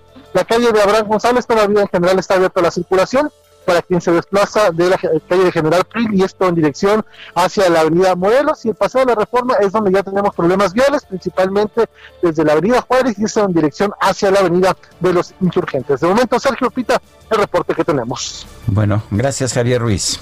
Estamos atentos, buenos días. Buenos días. Y Rosa Isela Rodríguez aceptó públicamente la propuesta del presidente López Obrador para asumir la titularidad de la Secretaría de Seguridad y Protección Ciudadana. Y Manuel Durán, regresamos contigo. Buenos días otra vez.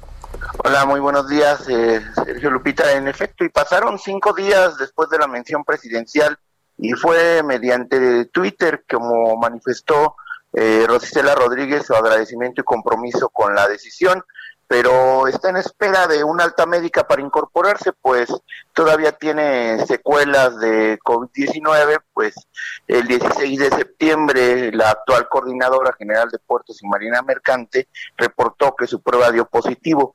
Incluso tuvo que ingresar al hospital donde salió durante los primeros días de octubre y desde entonces está convaleciente en su casa, en reposo y en recuperación pulmonar. Eh, durante el fin de semana, Rodríguez recibió diversas felicitaciones, observaciones, consejos, críticas y de todo, luego de que se le propusiera, eh, según el presidente, sin saberlo, ser la secretaria de Seguridad Federal. Y ella tiene en este momento que eh, hacer entrega de los puertos y la manera mercante, un, un cargo que estuvo apenas tres meses y que ahora una de las principales tareas que tenía era entregar las 14 administraciones portuarias integrales a la Marina. Eso ya ocurrió, ya se concretaron los relevos desde septiembre y bueno, ahora no hay fecha para que se incorpore a la Secretaría de Seguridad eh, hasta que tenga la alta médica, Sergio Lupita. Bien, pues Manuel, muchas gracias por el reporte. Muy buenos días. Hasta luego. Bueno, el Pleno del Congreso de Puebla avaló reformas legales para garantizar el derecho al matrimonio, así como el concubinato entre personas del mismo sexo. Claudia Espinosa, adelante. Así es, buenos eh, días, los saludo con gusto a todos los amigos del Heraldo Media Group, pues con 31 votos a favor, 5 en contra y 3 abstenciones. Los diputados locales avalaron diversas modificaciones al Código Civil en Puebla, con lo que se cumplió con la disposición emitida por la Suprema Corte de Justicia de la Nación por lo que ya aquí en la entidad se han avalado los matrimonios igualitarios. La presidenta de la mesa directiva del Poder Legislativo, Nora Escamilla, indicó que pues una vez que se han aprobado, estas reformas han sido turnadas al periódico oficial del Estado con el objetivo de que se publiquen y una vez que así sea, entren en vigor. Hay que recordar que desde el 2015 se había recibido de parte de la Suprema Corte justamente este llamado para realizar las modificaciones necesarias al Código Civil, que se modificó los artículos 294, 297 y 298, con lo cual se cambiaron los términos hombre y mujer por personas y concubinos. Es la información desde Puebla. Claudia, muchas gracias. Muy buen día. Igual para ti, muy buenos días y un abrazo a los del Santo. El día de hoy. A los del Santo. A los del Santo. A don Carlos. A don Carlos. a todos los a, todos los Carlos y a todas las Carlas. Oye, Carlita. Carlita, ¿es santo de Carlita? sí. Híjole, no, como que no tiene cara de santita, pero bueno. pero muchas felicidades. ¿Qué tal, eh? Sí, ahí está el látigo, ¿no? Bueno, bueno, bueno. Pero muchas felicidades a todas las Carlas y los Carlos. A Carlas y Carlos, hay muchos. Oye, a, a Carlos Olmo nuestro ah, amigo. Un abrazo. Sí, siempre, siempre muy muy generoso, muy eh, muy atento. Bueno, vamos con vamos con otras cosas. Ayer trabajadores y ex empleados de Interjet protestaron para exigir pagos atrasados. Les dijeron que les van a pagar pero solamente una quincena. Danilo Sánchez es uh, ex empleado de Interjet, lo tenemos en la línea telefónica. Danilo, ¿cómo está? Buenos días. Hola, ¿qué tal? Muy buen día, muy bien. Cuéntenos cómo está la situación. Sí, cuéntenos, sí. Sí, mire, este, actualmente yo ya, este, ya no pertenezco a la, a la empresa. Nos despidieron el 14 de, agosto a una parte de personal de confianza. Este, ese, ese despido fue, eh, nos hacían, nos que, bueno, nos, nos daban unas hojas para una renuncia voluntaria y quien quisiera aceptarlo, pues lo, lo hacía, ¿no? Este, en mi caso yo no lo acepté y muchos compañeros por necesidad tuvieron que aceptarlo. Aún así, este, no, no hubo el pago en, en el momento, o sea, no fue así de, de, firma ahorita y te damos tu cheque, este, sino que tuvo que pasar tiempo. Y, y habremos sido unos 400 despedidos, de los cuales pues no, no han terminado de, de, de pagar a los que ya firmaron. Y hay otros que nos mantenemos en una demanda colectiva, este, de la cual pues la empresa no este no hemos tenido este, la negociación todavía para que para que exista ese pago no pero realmente nosotros lo que estamos pidiendo es una reinstalación o una indemnización este conforme a la ley pero como pero estamos conocer que pues, ayer en la noche se estableció una mesa de negociación. Ustedes no participaron sí participó este nuestro licenciado que es el doctor Manuel Fuentes. Él está este representando también al personal de confianza eh, nos dijeron que ya iba a haber la apertura para, para iniciar las negociaciones. Entonces, al parecer hoy ya este hoy nos darían una fecha para una para una posible negociación con respecto a los a los despedidos. Y con respecto al personal que se encuentra este dentro todavía eh, sí efectivamente ya dijeron que este viernes eh, les pagarían una quincena. De hecho se un comunicado de parte de la Secretaría de Gobierno bueno, pues entonces, eh, si ves posibilidades a Danilo de algún tipo de, de acuerdo, lo que, lo que yo tengo entendido es que pues la aerolínea está quebrada, realmente hubo un, eh, pues un, pues un, una persona que llegó y que ha rescatado, que le ha permitido operar, eh, pues hasta cierto punto, porque parece que no tienen el suficiente dinero para seguir operando. Pero además, como están las cosas con la pandemia, difícilmente se ve que mejore la situación. Eh, todo parece indicar que va a quebrar la empresa. ¿Qué, qué piensas de eso? Pareciera que sí. De hecho, o sea, esto se ve como, como un nuevo mexicana, ¿no? Desgraciadamente muchos compañeros venimos también de mexicana y lo vemos tal cual, una réplica, ¿no? Eh, sin embargo, por ejemplo, este, aquí lo, lo curioso, lo que nos llama mucho la atención a algunos compañeros es que es que no han desaparecido, ¿no? Digamos, en este caso los inversionistas, como en otros casos de otras aerolíneas que dejan de dar la cara y ya cuando vemos truenan la empresa y ya no están aquí ellos dan la cara. Aquí vemos a la familia alemán que pues que eh, simplemente no tuvieron eh, los recursos, entra Carlos Cabal Peniche, inyecta dinero, pero no sabemos qué pues qué tan profundos sean los bolsillos y qué tanto puede aguantar, ¿no? Porque claramente la empresa está está desangrándose en, cuestión económica. Así es, o sea, nos comentan que, que ellos agarraron la empresa tal cual con este con adeudos la, la, la compraron con, con los adeudos de, de impuestos que ellos debían. Entonces están en espera porque les tienen embargado, el SAT les tiene embargado cierta, cierta cantidad de dinero. Entonces nos comentan que una vez que, que e, ellos están haciendo una propuesta, le están haciendo una propuesta que a través de una farmacéutica que ellos tienen, eh, puedan poder puedan pagar esos esos impuestos entonces están en espera de esa de, de, que acepten eso. Y nos mencionan que pues también tienen dinero invertido ya en aviones este arrendados en aviones nuevos en infraestructura. O sea ellos eh, en la plática que tuvimos ayer en la manifestación es lo que lo, que nos comentan que sí este que sí que sí pretenden invertirle y que su están en toda disposición pero en parte dependen del, del gobierno de que, de que les acepten esta, este convenio que ellos están proponiendo. Aunque se ve realmente muy complicado, ¿no? Ya para la empresa ni la turbocina pudieron comprar, no están pudiendo eh, solventar los vuelos que tenían comprometidos el primero de noviembre, de plano no volaron. El día de ayer dijeron que se iba a reanudar, eh, creo que tuvieron tres vuelos nada más. Eh, pues se ve muy, muy crítica la situación, ¿no? Sí, la verdad es que sí es una situación muy crítica. Eh, pareciera que, que, es por la pandemia, sin embargo la empresa ya venía ya venía en picada, ya venía en crisis, como bien mencionan este con la administración de la familia alemán. Tuvo problemas por la por la adquisición de, o sea, compró unos unos aviones baratos, este eh, rusos, pero después le costó mucho trabajo darle servicio, ¿no? Sí, estos aviones eh, todo, es así como bien lo mencionan por la parte de la de la administración de las de las malas administraciones estos aviones que ahora son los que los que están este, sacando a la, empresa eh, pues al final eh, empiezan este a, eh, o sea, sí, ya, ya se ve la, la repercusión, ¿no? O sea, sí tuvo mucho, creemos que sí tuvo mucho que ver esta, eh, la adquisición de estos aviones en su momento.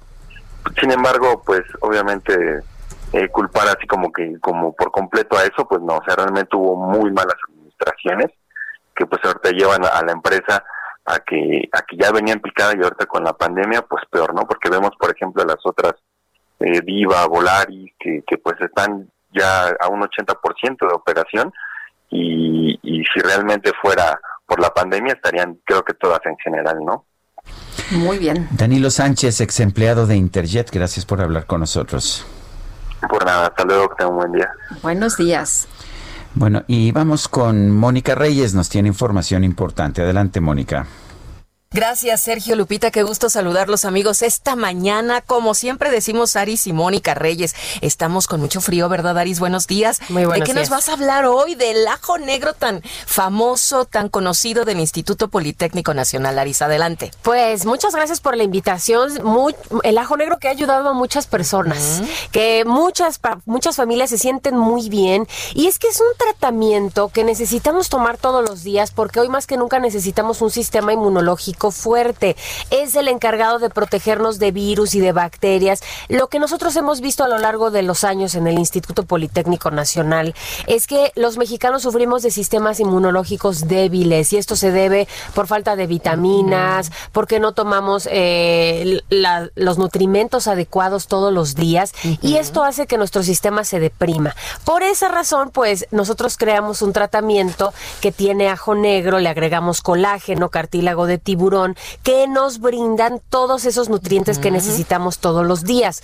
Para que entendamos la importancia que tiene el ajo negro, que además lleva otros procesos de fermentación muy distintos, el ajo negro tiene 100 veces más propiedades que un ajo normal.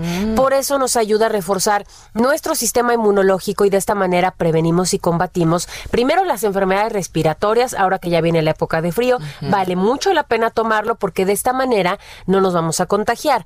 Ahora, Tomar todos los días el ajo negro tiene otras cualidades. También nos ayuda a limpiar nuestra sangre, al mejor funcionamiento de nuestro hígado.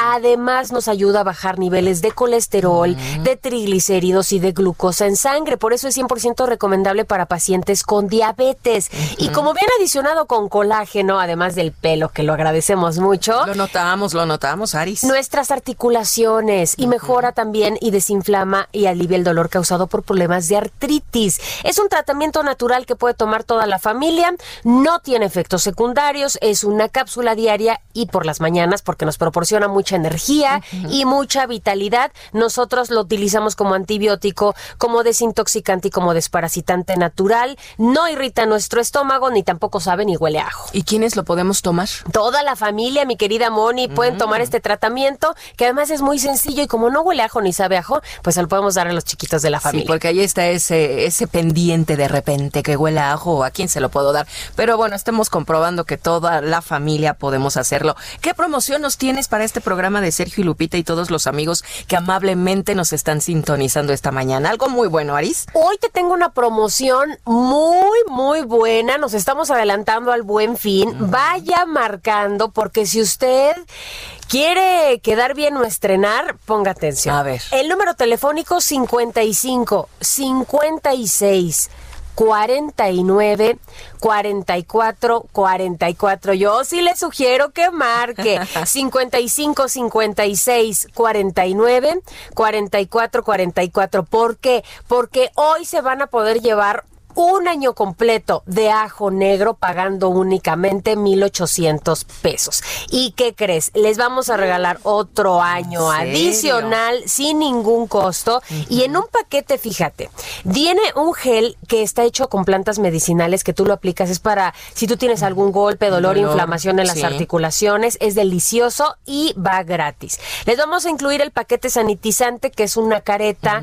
transparente, un gel antibacterial con 80% de alcohol y un cubrebocas N95. Y solo por el día de hoy, a las primeras personas que llamen, les vamos a regalar unos audífonos AirPods. tal? No. Estos audífonos son Oh inalámbricos, vienen en su estuche blanco, están divinos y van gratis hoy. Por eso le digo que llame, oye, unos AirPods. Sí, Entonces, claro. 55 56 49 44 44 es el número. 55 56 49 44 44 a marcar. Por favor, llévense el ajo negro y todas estas sorpresas. Gracias, Aris. Gracias. Regresamos y digan que lo escucharon en el Heraldo Radio. Gracias.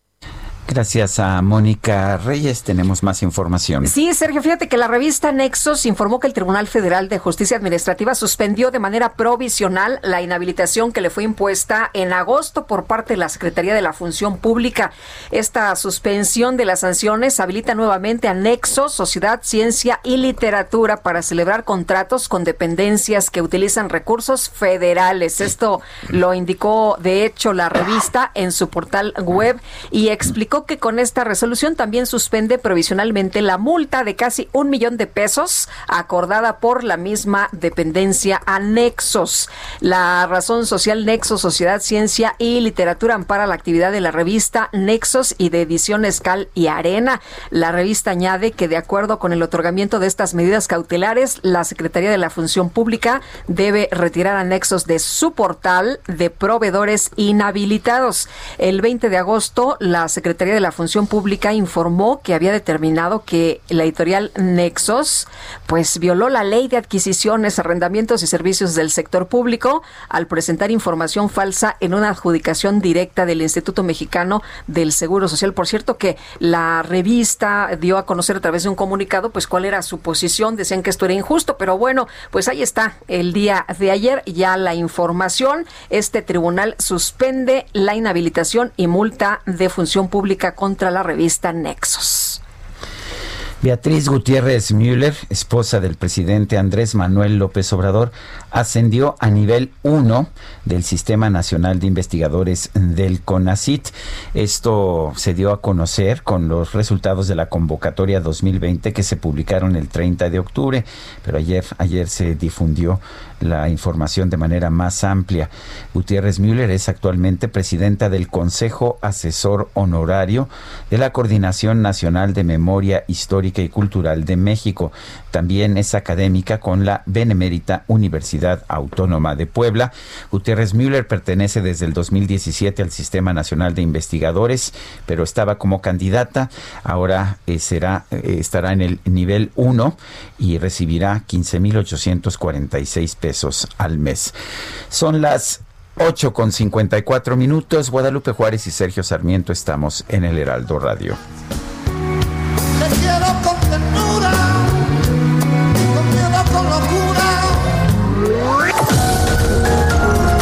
Sergio Sarmiento y Lupita Juárez quieren conocer tu opinión, tus comentarios o simplemente envía un saludo para ser más cálida esta mañana.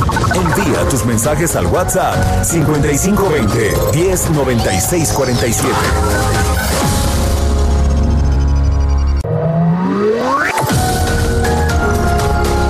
Continuamos con Sergio Sarmiento y Lupita Juárez por El Heraldo Radio.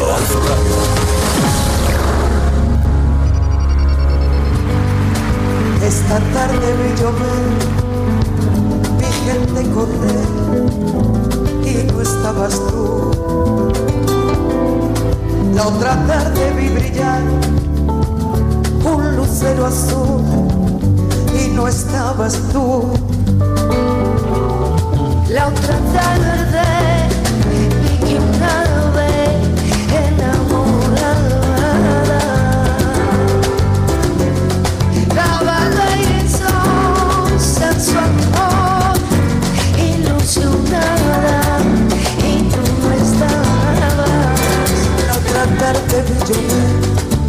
Seguimos escuchando música interpretada por Rosario Flores. Aquí canta con Lolita Flores.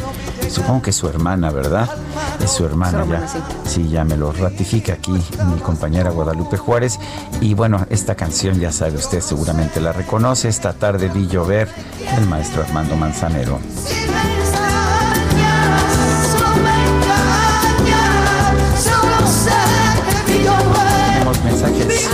Qué bonitas gusta, canciones, sí me gusta mucho. Oye, dice Amri Anthony, Liga de la Noticia, buen día. Hoy es un día impresionante y sé que tienen cargas intensas de trabajo, pero es gratificante saber que la H es la mejor. Suena muy bien la H, ¿verdad? Sí. bueno, dice otra persona, buenos días en este hermoso eh, y frío día. ¿Nos podrían informar respecto al bloqueo de Catepec que desde ayer obstaculizó las vías de transporte y si hoy también nos va a afectar? Por favor, gracias. Verónico Preciat. Este, vamos a, a ver si nuestro equipo vial nos puede dar esta información. Y dice eh, Ismael Núñez, escucho radio desde hace más de 40 años y puedo opinar que de entre la gran variedad de comunicadores, ustedes son de los más destacados por su preparación, categoría y amabilidad. Y usted, ¿qué le puedo decir? Eh, usted es un caballero también por, por sus palabras. Muchas gracias, don Ismael. Oye, y quien ha estado tuiteando, yo no sé si también durmió poco, pero ha estado intenso en, en Twitter, es Agustín Basabe, hablando sobre las elecciones allá en los Estados Unidos. Agustín Basabe, adelante. Buen día, Sergio Lupita. ¿Cómo estás? En el filo de la butaca. ya te leímos, ya te leímos. Eh, siguiendo desde anoche con muy pocas horas de sueño eh, las elecciones en Estados Unidos. Mira, la primera eh, conclusión que podemos sacar es que una vez más las encuestas nos engañaron no, no sé por qué, por ese voto oculto, eh, pero fallaron otra vez. Eh, se esperaba una victoria relativamente cómoda de Biden. Anoche eh, nos fuimos a dormir con la idea de que eso no iba a suceder, que Trump iba a ganar, apuntaban las cosas hacia un triunfo republicano y cuando nos despertamos temprano, pues vimos que todo había cambiado, que la montaña rusa de las apuestas, porque uno también ve de vez en cuando las, los momios de las casas apostadoras, eh, habían que daban por ganador o le daban la, la, más, la más alta probabilidad a Trump anoche para ganar, amanecieron diciendo al contrario, Trump eh, va a perder, Biden va arriba, eh, pronósticos a favor de Biden. Entonces, esto ha sido, pues eso, una montaña rusa eh, no se sabe quién, quién va a ganar, la moneda está en el aire. la razón de la incertidumbre son los early votes, los votos que se mandan anticipadamente en Estados Unidos, que no se han terminado de contar en estados clave como Michigan, como Wisconsin, como Pensilvania. Y ahí está la incertidumbre, todavía no, no queda claro qué va a pasar. Lo cierto es que Trump ya proclamó su victoria, anunció fraude, como muchos lo pronosticamos dijo que, que había ganado y que le están haciendo fraude, que va a ir a la Suprema Corte a, reclamar. Y pues el escenario que, que yo puse ayer en un Twitter, en un tweet, perdón, eh, de que iba a haber una crisis postelectoral seria, que podía haber incluso turbulencias y violencia por esos grupos de choque que tiene Trump, eh, pues desgraciadamente parece que se acerca y puede volverse realidad. Oye, fíjate que hay un tuit esta mañana de, Trump, que ya sabes que también ha estado durísimo en el Twitter, dice que anoche estaba liderando eh, pues eh, en muchos estados, ¿no? Que, que iba muy sólido, en estados que son clave, en casi todos los casos controlados y controlados por los demócratas. Luego, uno por uno, comenzaron a desaparecer mágicamente a medida que se contaban los eh, sorpresa, dice, muy extraño, y los encuestadores lo entendieron eh, mal. Eh, sigue insistiendo, ¿no? En que hay algo extraño. Ayer hablaba de este fraude y ahora pues vuelve a meter el tema de que algo está pasando muy raro. Claro, es que eh, él siente pasos en la azotea, si me van la expresión. cada que él ha anunciado que va a haber fraude es que siente que va a perder. Em, esa es la forma de curarse en salud, digamos.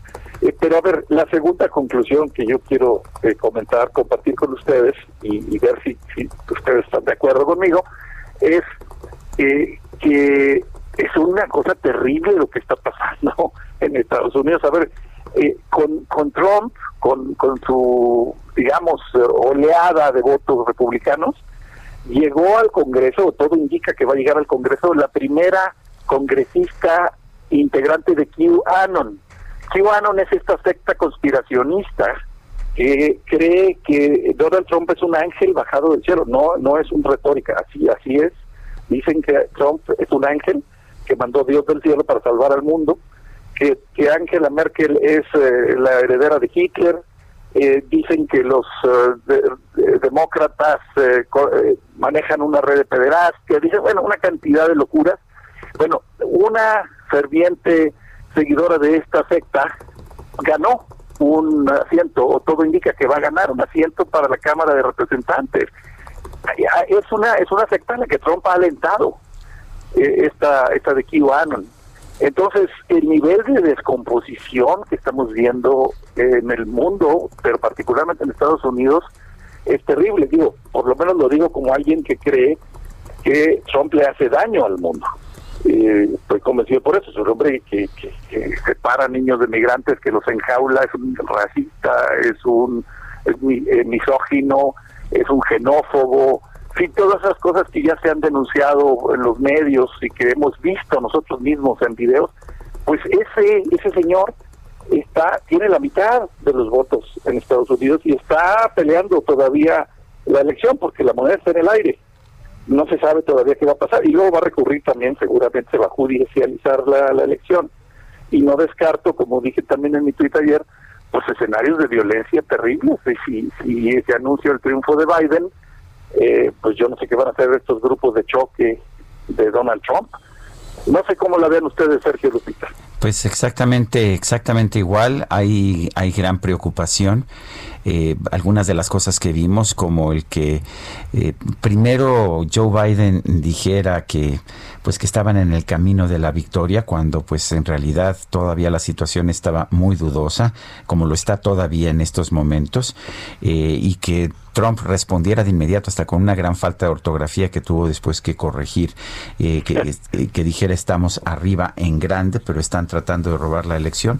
La verdad es que no son comportamientos que hubiesen sido habituales o que yo haya visto en elecciones de Estados Unidos en el tiempo que me ha tocado eh, verlas y las he visto desde 1972. Y además, cuando se hablaba de que Estados Unidos era ejemplo de la democracia, ¿no? Pero por lo pronto, como lo ha escrito Hillary Clinton en su cuenta de Twitter, pues conoceremos los resultados de la elección cuando cada boleta sea contada, ¿no? Y eh, lo que ha dicho ella es que, pues así es como funciona la democracia.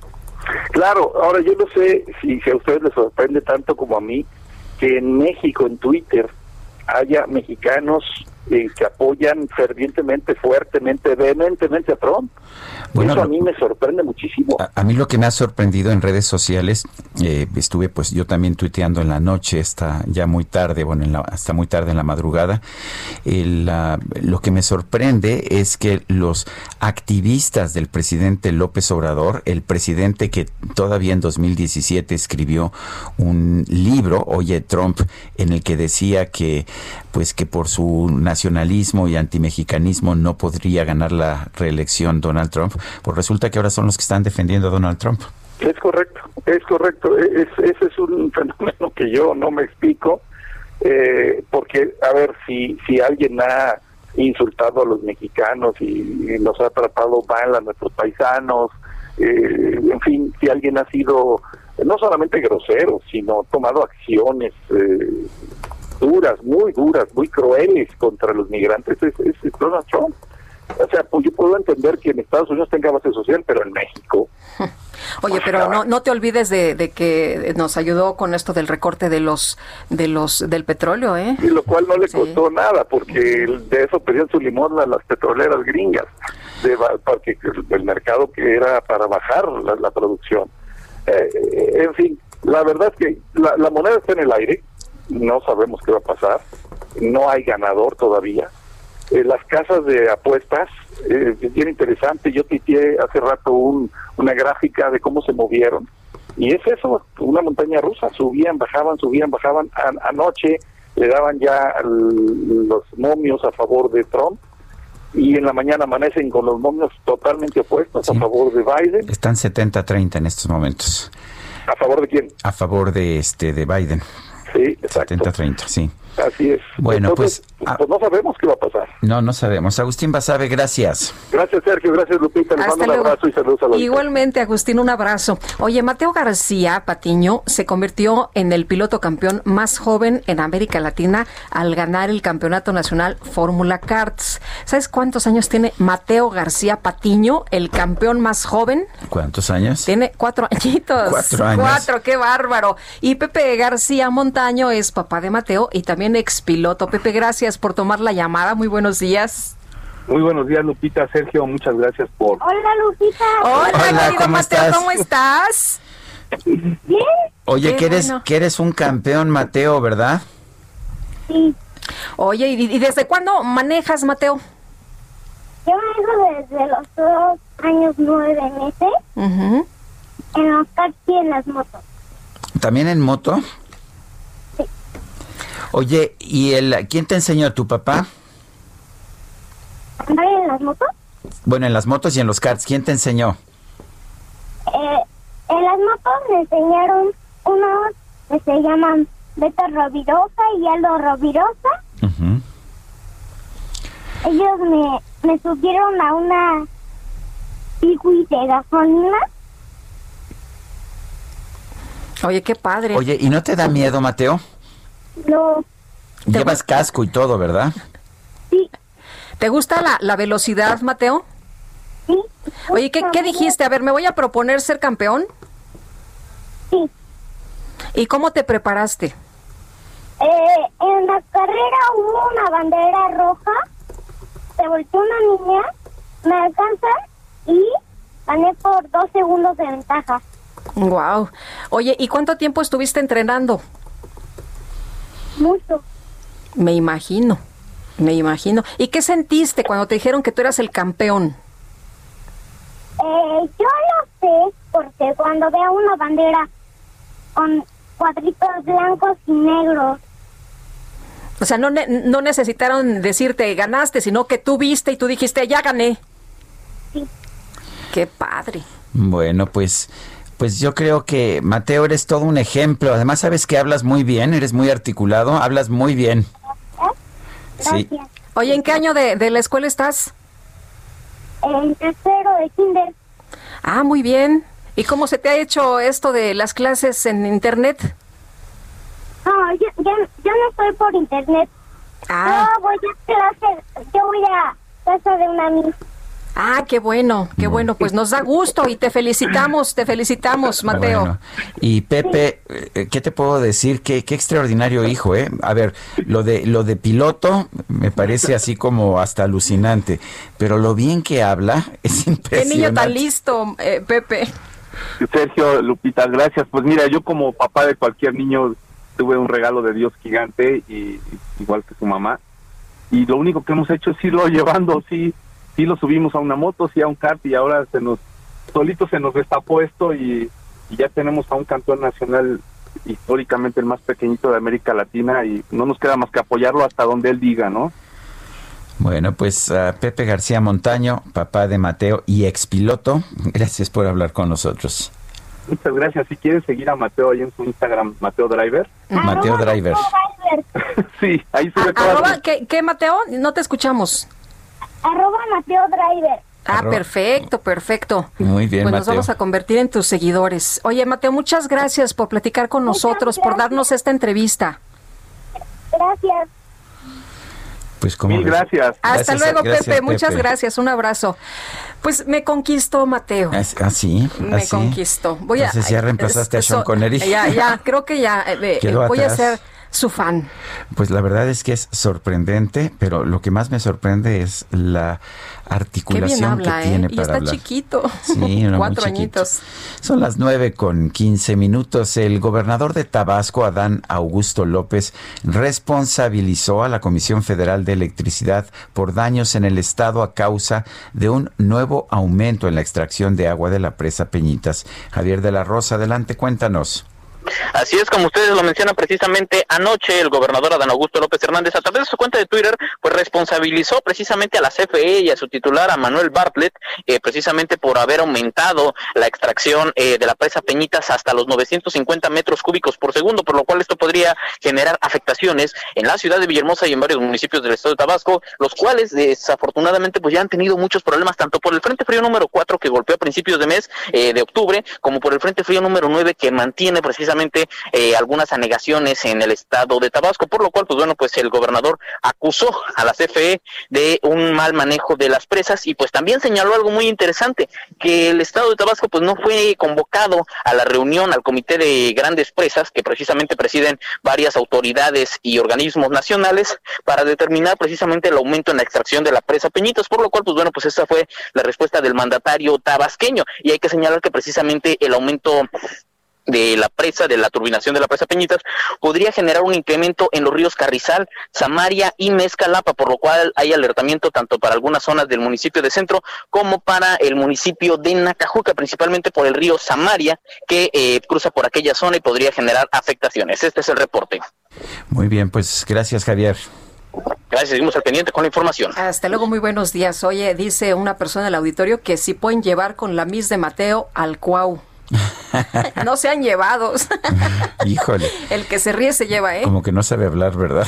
Híjole. No sabe, no sabe leer. Oye, bueno, fíjate que Durango necesita más personal médico y de enfermería para hacer frente a la crisis sanitaria por COVID-19, por lo que la Secretaría de Salud abrió ya una convocatoria para su contratación. Durango necesita pues eh, más gente para atender a los pacientes ante el aumento que se está registrando en el número de contagios. Se acordarán ustedes que apenas les dijimos el día de antier que Durango regresa a semáforo rojo y los interesados deben acudir a la Subdirección de Recursos Humanos de la Secretaría de Salud en Durango, que está ahí en la calle de Cuauhtémoc 225 Norte, esquina con Paloma, con título, eh, cédula profesional y también una carta de pasante. Bueno, exoneraron a cinco de los seis elementos de la Guardia Nacional involucrados en el asesinato de, pues, de los productores agrícolas en Chihuahua. Federico Guevara, adelante. Muy buenos días. Sí, un juez del distrito exoneró del delito de homicidio a cinco elementos de la Guardia Nacional involucrados, como tú bien dices, en el ataque contra una pareja de productores agrícolas en Chihuahua, en donde la fémina, la mujer falleció, Jessica Silva, perdió la vida por lo que vinculó a proceso a uno de los involucrados, acusado de ser quien realizó los disparos en contra de agricultores. Se trata del sargento Bernabé L., quien fue vinculado a proceso por el delito de homicidio, mientras que los otros cinco elementos de la Guardia fueron exonerados del delito, pero permanecen eh, presos por delitos contra la Administración de la Justicia. Jessica Silva murió la noche del martes 8 de septiembre cuando junto con su esposo Jaime Torres fueron atacados a balazos por la Guardia Nacional en la ciudad de Licias cuando regresaban a su casa en la ciudad de Mioqui tras participar en las manifestaciones de la toma de la presa La Boquilla. Lo que llama la atención y lo que extraña a los familiares es que ¿por qué nada más detienen a una persona? Porque presuntamente eh, pues son los balas que encontraron y que coincidían con el calibre, con, la, con el arma de esta persona que está detenida. Pero sin embargo, pues hay varios impactos y dicen que cómo es posible que nada más sean tan precisos y tan certeros. Eso es lo que se comenta acá, pero esto es lo que ha sucedido hasta el momento. Federico Guevara, gracias. Muy buenos días. Igualmente, buenos días. Oye, la Procuraduría Federal del Consumidor emitió una alerta contra la aerolínea Interjet luego de haber cancelado sus vuelos este primero de noviembre. ¿Y cómo se va a apoyar a las eh, personas? ¿Cómo se va a apoyar a los pasajeros? Vamos a platicar con Ricardo Sheffield. Él es titular de la Procuraduría Federal del Consumidor. Ricardo, gracias por tomar nuestra llamada. Muy buenos días. Lupita, Sergio, muy buenos días. Un gusto estar con ustedes. Efectivamente, esta empresa que de servicio de transportación aérea ya tiene muchos meses, ya prácticamente dos años, con un comportamiento muy irregular.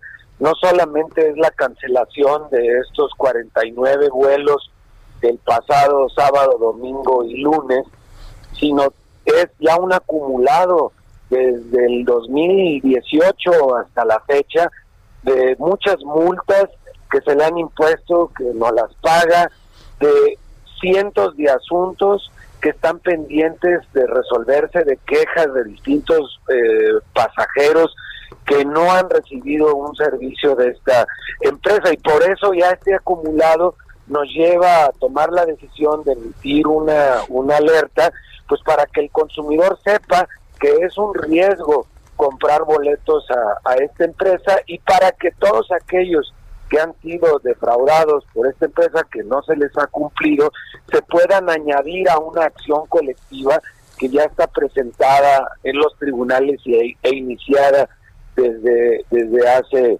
eh, varias semanas. Eh, ¿Qué se busca? ¿Quebrar a la empresa con esta acción colectiva? Porque ya está al borde de la quiebra. No, Sergio, lo que se busca es defender a los consumidores y lo hemos tratado de hacer de muchas instancias previas y lo que queremos es garantizar de alguna manera el derecho que tienen esos consumidores a que se les resarza lo que pagaron por un servicio que no les fue otorgado, más del 25% de indemnización que establece la ley. Y, y, es la única forma ya de lograrlo porque eh, nos hemos aburrido de otras instancias que no se ha obtenido con ellas ninguna respuesta por parte de, de Interjet. Y es nuestra responsabilidad avisarle al consumidor del riesgo que en el que está de continuar consumiendo este servicio de la, de la empresa Interjet. Es simplemente cumplir con la ley, Sergio. Los que han llevado esta situación a la empresa pues son los mismos directivos y propietarios de la empresa, no nosotros. Eh, Ricardo, por ejemplo, si alguna persona quiere que eh, volar, porque pues tú sabes que hay una necesidad eh, de, de, transportarse, si la empresa le resuelve esto, ahí se termina el, el, problema. Pues ahí se termina, pero estaría una situación que nosotros se nos antoja complicada que se resolviera con esa facilidad con la que se expresa, porque en dos años no lo han hecho al contrario, el problema ha venido creciendo y es una empresa que, que nos ha mentido a los consumidores. Tan solo este fin de semana arguyó muchas cosas antes de reconocer que no volaban porque no pagaban el combustible. No tenían turbocina, ¿no? Pues sí, pero, pero las respuestas oficiales que dieron fueron otras. Que la pandemia, ¿Cuál pandemia? Esos problemas los vienen arrastrando desde hace dos años, no había pandemia. Ricardo Sheffield, titular de la Profeco, gracias por hablar con nosotros. Gracias, Sergio. Buen día, Lupita. Hasta luego, Ricardo. Gracias. Buenos días. Bueno, son las 9 de la mañana con 24 minutos. Guadalupe Juárez y Sergio Sarmiento estamos en el Heraldo Radio. Regresamos en un momento más. Y no estabas tú la otra tarde vi que una ave enamorada daba besos a su amor ilusionada y tú no estabas. La otra tarde vi llover. Ay mi gente correr y no, no estabas tú, no estabas el otoño vi llegar al mar y cantar y no estabas tú. Yo no sé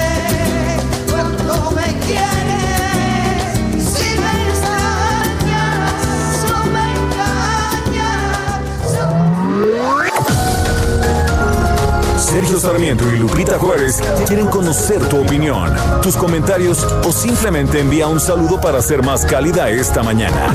Envía tus mensajes al WhatsApp 5520 109647.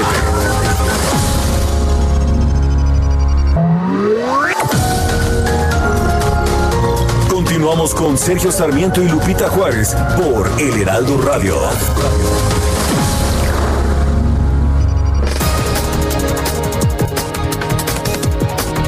Las 9 con 30 minutos. Vamos a un resumen de la información más importante.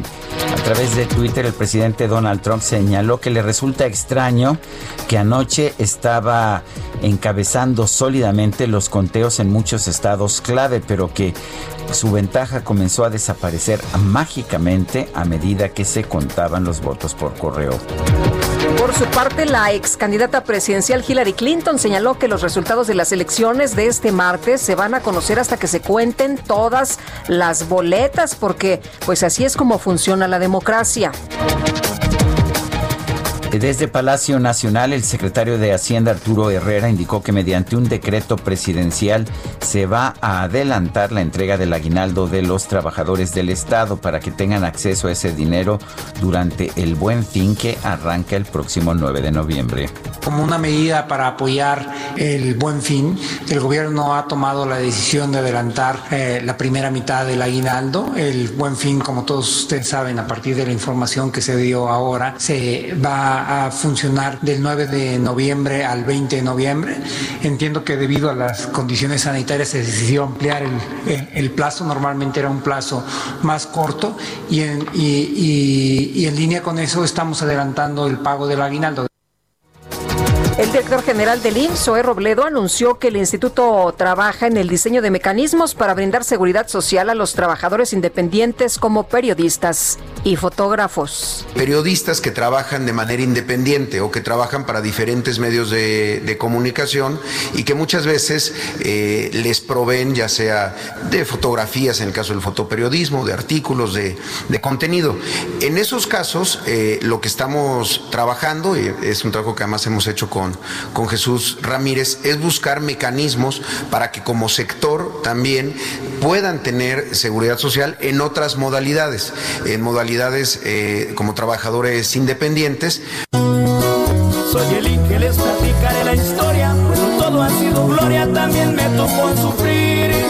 Abusados no se vayan con la pista, que me miren arriba, a mí me costó subir redes sociales se hizo tendencia la palabra Chernóbil debido a que se difundió un video que, que, mostraba la detención de un joven que chocó su automóvil mientras manejaba desnudo y bajo la influencia de alguna sustancia.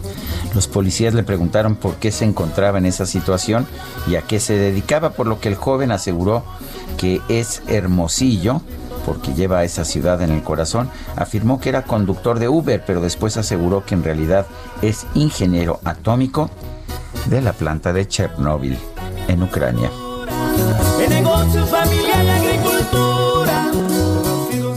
Tal para ser viene desnudo. Estoy agarrando señal, carnal. ¿Qué te metiste Y volvemos a la normalidad. Súbanse, súbanse. Soy su conductor de Uber. Gusto un agua, gusto una música, una bebida. ¡Súbete, güey! ¡Súbete, güey! ¡2021! ¡Carnal! bájate. ¡Carnal! ¿De dónde venías? ¿A dónde te diriges? Yo soy de Hermosillo, señor. Yo voy a Hermosillo, porque Hermosillo va en mi corazón. ¿A qué te dedicas? Yo soy ingeniero atómico, físico nuclear en la planta de Chernobyl y Ucrania. La micro deportiva.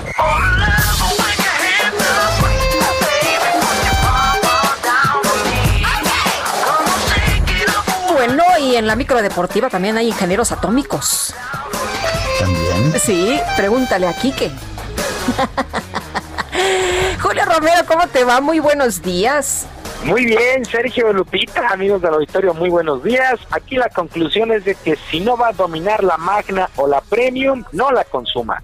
Por favor, no la consuma porque sí pega, pega de manera importante la Magna o la Premium. Bueno, pues vámonos con la información deportiva este miércoles.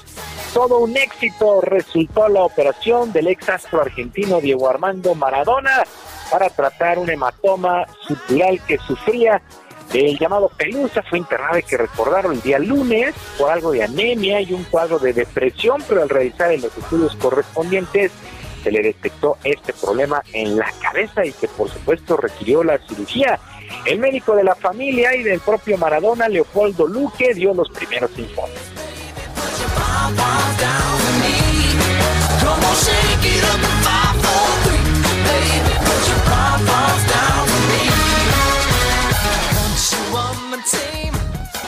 Ellos pues tienen un equipo muy sólido, que saben muy bien a lo que juegan, muy peligroso, con, un, con una filosofía de juego muy definida y bueno, lo han sabido hacer, le han sacado su, su provecho, pero al final por fin pues se implanta también un buen resultado para nosotros que nos da tres puntos muy importantes para en el siguiente partido pues salir a por, a a por otros tres, ¿no? viendo que el grupo se, se había puesto complicado, la victoria de hoy era fundamental. Bueno, en realidad ese era Sergio Ramos, jugador del Real Madrid.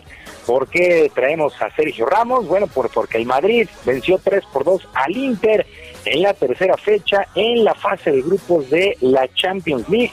Un duelo que prácticamente era de vida o muerte para el conjunto español, ya que llegó como el último lugar dentro del grupo B con apenas un punto. Así es que la primera victoria para el conjunto de el Real Madrid y también Sergio Ramos, este zaguero llegó a 100 goles, siendo defensa, ya lleva 100 goles con el equipo de el Real Madrid. En otros resultados de esta fecha 3, en la fase de grupos de la Champions. El Lokomotiv empató a uno con el Atlético de Madrid, con Héctor Herrera como titular, incluso, incluso tuvo ahí una, una asistencia, mientras que el Porto eh, derrotó 3 por 0 al Marsella. Jesús Manuel el Pecatito Corona jugó 85 minutos para este equipo de El Porto. Pues así las cosas con la fecha 3. Para el día de hoy también hay duelos interesantes. A las 11.55 de la mañana el equipo de Estambul estará jugando contra el Manchester United. Brujas contra Dortmund, este duelo será a las 2, lo mismo que el Barcelona contra el Dinamo y el equipo de Leipzig estará jugando contra el PSG. Ya vamos a la mitad en la, en la fase de grupos de esta Champions, así las cosas con el mundo del fútbol, la Champions por supuesto, por supuesto, el mejor del mundo. Mientras tanto, en el balompié local, con ventaja de un gol por cero, esta noche el equipo de los Rayados del Monterrey estará recibiendo a los Cholos de Tijuana, duelo, duelo de vuelta, duelo de vuelta de la final de la Copa MX. La semana anterior fue la ida, donde el conjunto rayado sacó ventaja de 1 por 0. El duelo será a las 20 horas allá en el gigante de acero. Por cierto, por cierto, de ganar Rayado sería el único campeón vigente en todas las competencias que se están disputando. Sería campeón en la Copa MX, en la Liga y en campeones de la CONCACAF, que por cierto se reanuda el próximo 15 de diciembre. Así es que pues todo un logro para Antonio el Turco Mohamed y sus rayados de el Monterrey. Bueno, muchos de esta de esta situación, desde de ser el actual eh, campeón, pues es por la situación de la pandemia, pero por los menos culpables ahí son los regiomontanos. Y luego de perder el título mundial gallo del Consejo Mundial de Boxeo ante la duranguense Julián Cobrita Luna, el pasado fin de semana, pues la capitalina Mariana La Juárez reapareció ante la prensa en conferencia virtual con la presencia de Mauricio Sulaimán, titular del CMB. La llamada Barbie volvió a quejarse del vendaje de su rival y de los guantes sin reconocer del todo que fue superada y pidió ya una revancha directa. Escuchamos a Mariana La Barbie Juárez.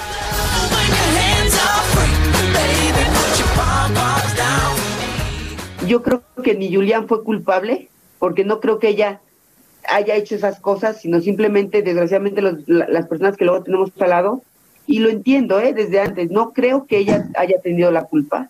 Al contrario, por eso te lo estoy diciendo, felicidades. Le estoy diciendo simplemente que sí quiero la revancha, quiero que realmente demos una pelea y quiero dar mi pelea, porque en, en esta ocasión tampoco me puedo quedar callada y decir, no, es que sí, no, no, no estuve no que no hubiera estado preparada, porque me preparé muy bien.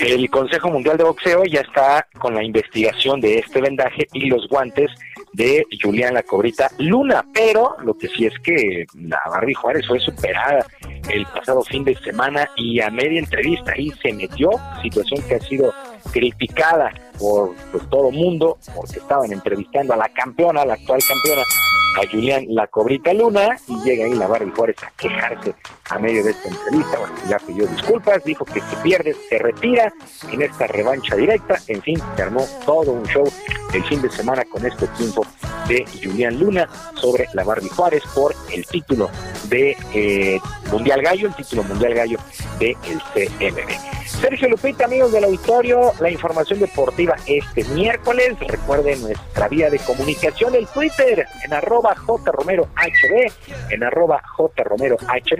Si quieren mandarle al DJ Cacharpo Operador Quique, desde esa agüita que tomó el conductor de V y el ingeniero allá en Chernobyl, pues aquí te la recibimos y te la mandamos con gusto. Así es que en J Romero HD, en arroba J Romero HD en Twitter, ahí nuestra vía de comunicación. Sergio Lupita, los deportes de este día. Gracias, Julio. Muy buenos días. Buenos días. Son las nueve con 40 minutos. En Oaxaca, la Asociación Civil, aceptando mi destino, va a rifar un avión presidencial pero tipo alebrije. Esto para recaudar fondos en el Estado. A ver, Karina García, cuéntanos. Así es, Sergio Lupita, muy buenos días. Aquí en Oaxaca, la Asociación Civil, aceptando mi destino y artistas plásticos rifarán la pintura del avión presidencial en su versión alebrije con el objetivo de recabar fondos para personas con discapacidad del municipio de Santa María Huatulco en la costa oaxaqueña. Los pintores Sergio Cruz y Ángel Pacheco Soriano fueron los encargados de trabajar en esta obra de arte de un metro con 20 centímetros de largo y un metro de ancho, en donde quedó plasmado el Boeing 787. Octavio Ramírez, presidente de la asociación, precisó que a lo largo del año se recaban fondos para apoyar a las familias con algún integrante que vive con discapacidad a través de una serie de eventos. Sin embargo, debido a la pandemia de la COVID-19, los apoyos disminuyeron, por lo que los artistas plásticos decidieron apoyar a este sector social con una serie de pinturas que serán rifados este día precisamente a través de las redes sociales de esta organización Aceptando mi Destino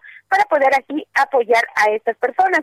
Comentarles que el avión pues prácticamente es una pintura en óleo que ha sido muy eh, colorido y sobre todo se han basado en este avión que fue abandonado en el aeropuerto de Santa María Huatulco en 1998 y que fue intervenido también por una artista plástica aquí en Oaxaca. Este es el reporte que les doy. Bueno, pues muchas gracias Karina por esta información. Gracias, Sergio Lupita. Buenos días. Buenos días. Allá tampoco van a rifar un avión. No. No. Está de moda hacer Está de moda, en que no sí, se sí, rifa sí. lo que se ¿Qué vas a rifa, rifar? ¿verdad? Un avión, pero no es un avión. Ah, sí. Bueno. Te voy a rifar, Lupita, no te preocupes, porque No, porque no, no. te voy a rifar. Uy, no, ya, ya, ya en rifa. No, ya, ya no salgo ni en rifa, mi querido ay, ay, Sergio. qué. Oye. Se tira al suelo ¿Qué para que tal? la ¿Qué tal? Con gusto no, te levanto, bueno, bueno. Oye, ya ponte a trabajar, Sergio. Está bien, no es viernes, no es viernes, Ah, ponte a chambear. Ah, Oye, fíjate, esta nota es muy importante. A ver. Resulta que el obispo de Cuernavaca, Ramón Castro, aseguró que alcaldes de Morelos pagan derecho de piso a criminales y de esto nos informa mi tocaya Guadalupe Flores. Hola, ¿qué tal? Hola Lupita, ¿cómo estás? Sergio, los saludo con mucho gusto, al igual que el auditorio, pues comentarles que eh, de acuerdo con el obispo de Cuernavaca, Ramón Castro Castro, la inseguridad en Morelos ha empeorado, incluso aseguró que 13 alcaldes eh, en el estado pagan derecho de piso al crimen organizado.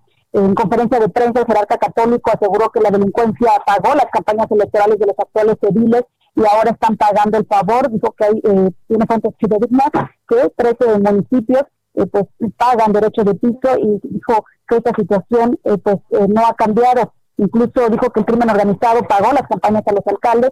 Entonces dice están en deuda y eso todos lo sabemos, es un secreto a voces. El obispo de Cuernavaca, Lupita Sergio, pues anunció el día, para el día sábado 7 de noviembre, la eh, sexta caminata por la paz en el estado, esta vez se realizará de manera virtual por la situación que se vive de la emergencia sanitaria por el COVID-19. Dijo que será una cadena de oración a través de las redes sociales, en donde también habrá testimonios de víctimas de la violencia, pero en el tema de la eh, seguridad del obispo de Cuernavaca dijo pues que no debemos quedarnos con los brazos cruzados, asegura que la, eh, es una estrategia fallida la del gobierno de Cuauhtémoc Blanco Bravo y que la situación de inseguridad es una crisis igual que la pandemia que ha afectado a todos los sectores, aseguró que pues los eh, ediles han eh, tenido que pagar al crimen organizado este cobro de derecho de piso precisamente para que los puedan dejar eh, trabajar en sus municipios. Y también se señala pues el obispo de Cuernavaca que las autoridades estatales eh, pues están eh, con oídos sordos refiriéndose a la Comisión Estatal de Seguridad, al propio gobernador Cuauhtémoc Blanco Bravo y consideró bueno que esa estrategia de está ayuda y por ello el eh, reconocimiento de la violencia y la inseguridad en la entidad morelense. La información, Lupita, Sergio. Ay, pues qué grave. Muchas gracias por el reporte, Guadalupe. Muy buenos días. Buen día para todos. Hasta luego. Pues imagínate que el crimen organizado puso a los gobernantes. ¿Cómo está la situación? Es muy mal. El Pleno de la Sala Superior del Tribunal Electoral del Poder Judicial de la Federación eligió al magistrado José Luis Vargas Valdés como presidente de este tribunal. Los magistrados ah, votaron ante la conclusión del primer periodo de la presidencia eh, que de la presidencia del magistrado Felipe Alfredo Fuentes Barrera quien había sido elegido el 23 de enero del 2019. Eh, José Luis Vargas como magistrado de la Sala Superior, cargo para el que fue elegido en 2016 por el Senado. Además de su labor jurisdiccional, se encargó de impulsar y fortalecer la vinculación in- internacional del tribunal. Como parte de esa labor, fundó la Red Mundial de Justicia Electoral, los programas académicos ofrecidos por la Escuela Judicial Electoral y ha servido como miembro de la Comisión de Administración, que es el órgano rector del Tribunal Electoral. Eh, son las 9 con 46 minutos y Guadalupe. La verdad es que comimos rico ayer, ¿verdad? Delicioso, delicioso. Pero ahorita les, les platicamos cómo y dónde comimos. 946. GastroLab con el chef Israel Arechiga. Con el mero chef Israel Arechiga, ¿qué te parece? Ayer se, Ay. ayer se escapó. Nosotros nos escapamos al cero, pero el chef Israel Arechiga se escapó al cero. Eh, porque pues luego él anda por todos lados trabajando. es. multichambas, ¿verdad? Es multichambas. ¿Cómo estás? Qué gusto Bueno, verte esta y- y mañana. nos- Y nos, este, nos hizo una comida. No, hombre, qué que vamos a recordar toda la vida. Israel, Sí. muchas gracias. Ay, qué gusto, Gracias. Lupita, Sergio, buenos días. Y ahora, Buenos y ahora nos trajo esto, o sea que de Es manera... espectacular. A ver, Israel, toma el micrófono. Yo ya los perdí. tárdate lo que tú Yo ya los perdí. Oye, Voy a cerrar el programa. Pero, a ver, ¿qué es esto que nos trajiste? Es lo, esto Sí, es lo que comimos ayer, ¿no? Esto es como, como Es- es un- quesos y, y anchoa. es un poquito parte con lo que empezaron el menú ayer, que es una Sí. gilda. Y la gilda es este pincho de oliva, de oliva andaluza sobre todo. Nada más que ayer lo probaron con una guindilla, un chile güero. Sí. Y hoy lo traje con un poquito de anchoa y queso manchego. Lo traje todo separado para que vayan ahí jugando con los sabores. Oye, déjame decirte que de la vista nace el amor y, y- y el plato está para enamorarse, para empezar. Ay, qué bueno, qué gusto, qué gusto. Y aparte es una delicia. Hoy les voy a hablar... Ya no hablo, ¿eh? Dicho lo anterior, con permiso. Sí, hoy les voy a hablar de las olivas, que justo estas olivas que tienen en el plato son unas olivas andaluzas de esta parte del sur de España, que, que recordemos que en el Mediterráneo los, los olivos se dieron muy bien, hace más de 7000 años que se plantan olivos en toda esa zona, y, y es una de las bases de la cocina española en particular y también de la cocina mundial. El aceite de oliva está presente en todas las cocinas. Recordemos que fueron los romanos quienes extienden el cultivo del olivo y de la vid, que siempre han ido, siempre han ido de la mano, ¿no? Y ahorita que, que digo el olivo, aprovecho para decir que siempre vamos a referirnos al aceite como el aceite de oliva, ya que el aceite de olivo no existe. El aceite de olivo habría que prensar el árbol como tal, ¿no? Entonces, y lo que va a salir es una savia bastante amarga. Entonces, el aceite siempre será de oliva y el platito que tienen viene acompañado de un aceite de oliva extra virgen, que, que el adjetivo extra virgen se refiere a que las olivas no fueron eh, sometidas a un proceso de calor para sacar el aceite, sino fue una extracción en frío, fue prensada, es como la primera, la primera prensa y es el aceite más puro que vamos a tener, ¿no? Entonces el aceite de oliva es una barbaridad y realmente las, las olivas en toda la parte, eh, sur de España, sobre todo en un lugar llamado Jaén, probablemente de ahí viene el mejor aceite de oliva del mundo, de Jaén, que hay más de 300 variedades, más de 300 variedades de olivas, nada más para que se den una idea de, de- de la variedad. Y sobre todo, en España e Italia se, se consume el aceite de oliva por el tipo de oliva, como si estuviéramos pidiendo un vino. Entonces, eso es, eso es algo que todavía en México iremos, iremos avanzando, iremos teniendo un poco más de cultura, porque cada vez hay mejor aceite de oliva en México.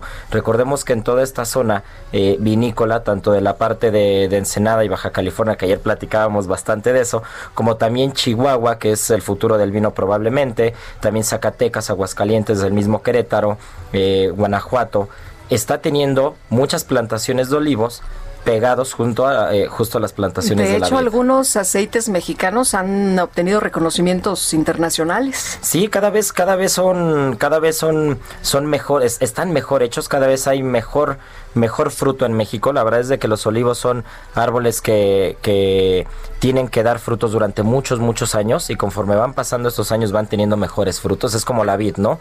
Que cuando se planta para los vinos, los primeros 5, 6, 7 años, la uva realmente no sirve de mucho. Entonces, Como los sarmientos, mejoramos con el tiempo. Así es.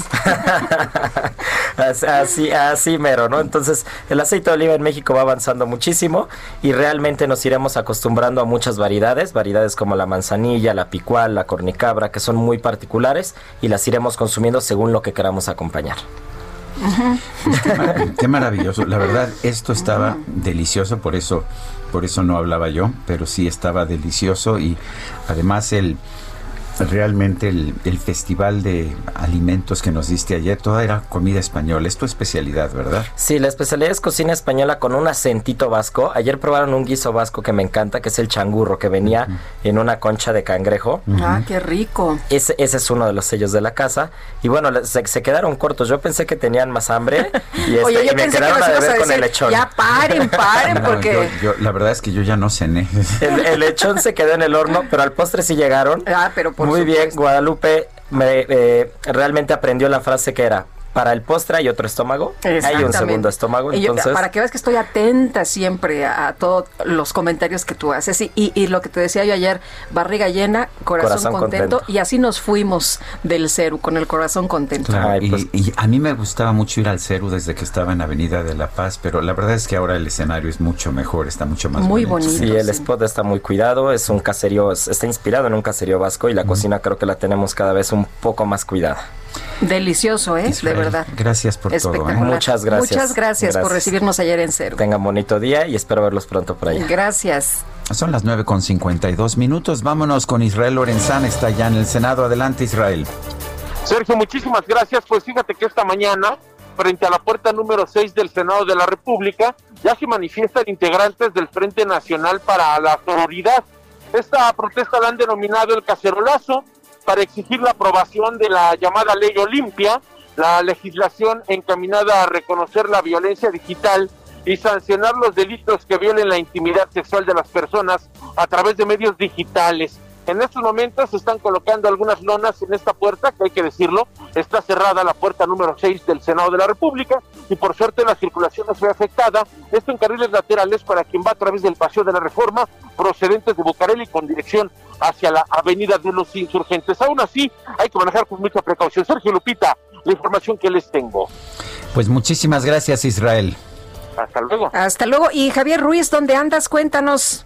Hola Lupita, Sergio, ¿qué tal? Excelente mañana. Y justamente nos encontramos ya sobre la avenida 20 de noviembre, donde encontraremos ya intensa carga vehicular, al menos para todos los automovilistas que se desplazan de la zona de la calzada San Antonio Abad y esto en dirección hacia Venustiano Carranza. Hay que recordar que en este punto tenemos pues cerrados justamente los accesos al primer cuadro de la capital debido a que tenemos el campamento de frena. Hay que evitar todo este punto, utilizar como alternativa el eje central Lázaro Cárdenas. En lo que corresponde a la avenida Arcos de Belén, todavía el avance complicado, al menos del eje central, y para quien desea llegar hacia la avenida Bucareli, no hay nada extraordinario, únicamente pues la carga habitual, así que hay que tomarlo en cuenta. En el sentido opuesto, la avenida Doctor Río de la Luz, en general el avance todavía es bastante aceptable, a partir de la avenida Chapultepec y en dirección hacia la colonia de los doctores. De momento, Lupita Sergio, el reporte que tenemos. Gracias, Javier.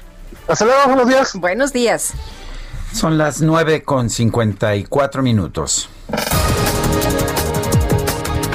En su conferencia de prensa, el presidente López Obrador pidió al exsecretario de Hacienda Luis Videgaray que no espere a que haya un juicio y se presente a declarar sobre los señalamientos en su contra.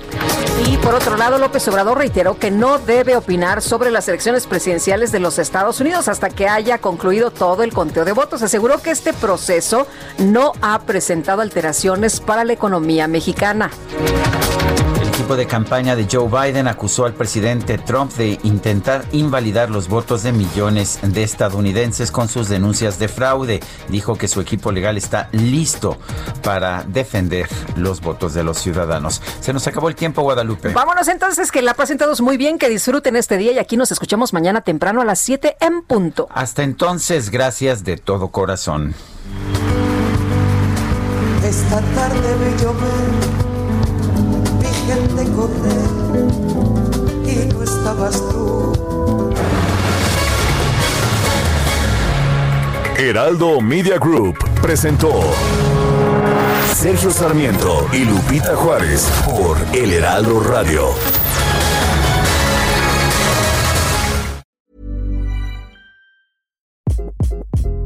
Hi, this is Craig Robinson from Ways to Win, and support for this podcast comes from Invesco QQQ. The future isn't scary. Not realizing its potential, however, could be. Just like on the recruiting trail, I've seen potential come in many forms as a coach. Learn more at Invesco.com slash QQQ. Let's rethink possibility. Invesco Distributors, Inc.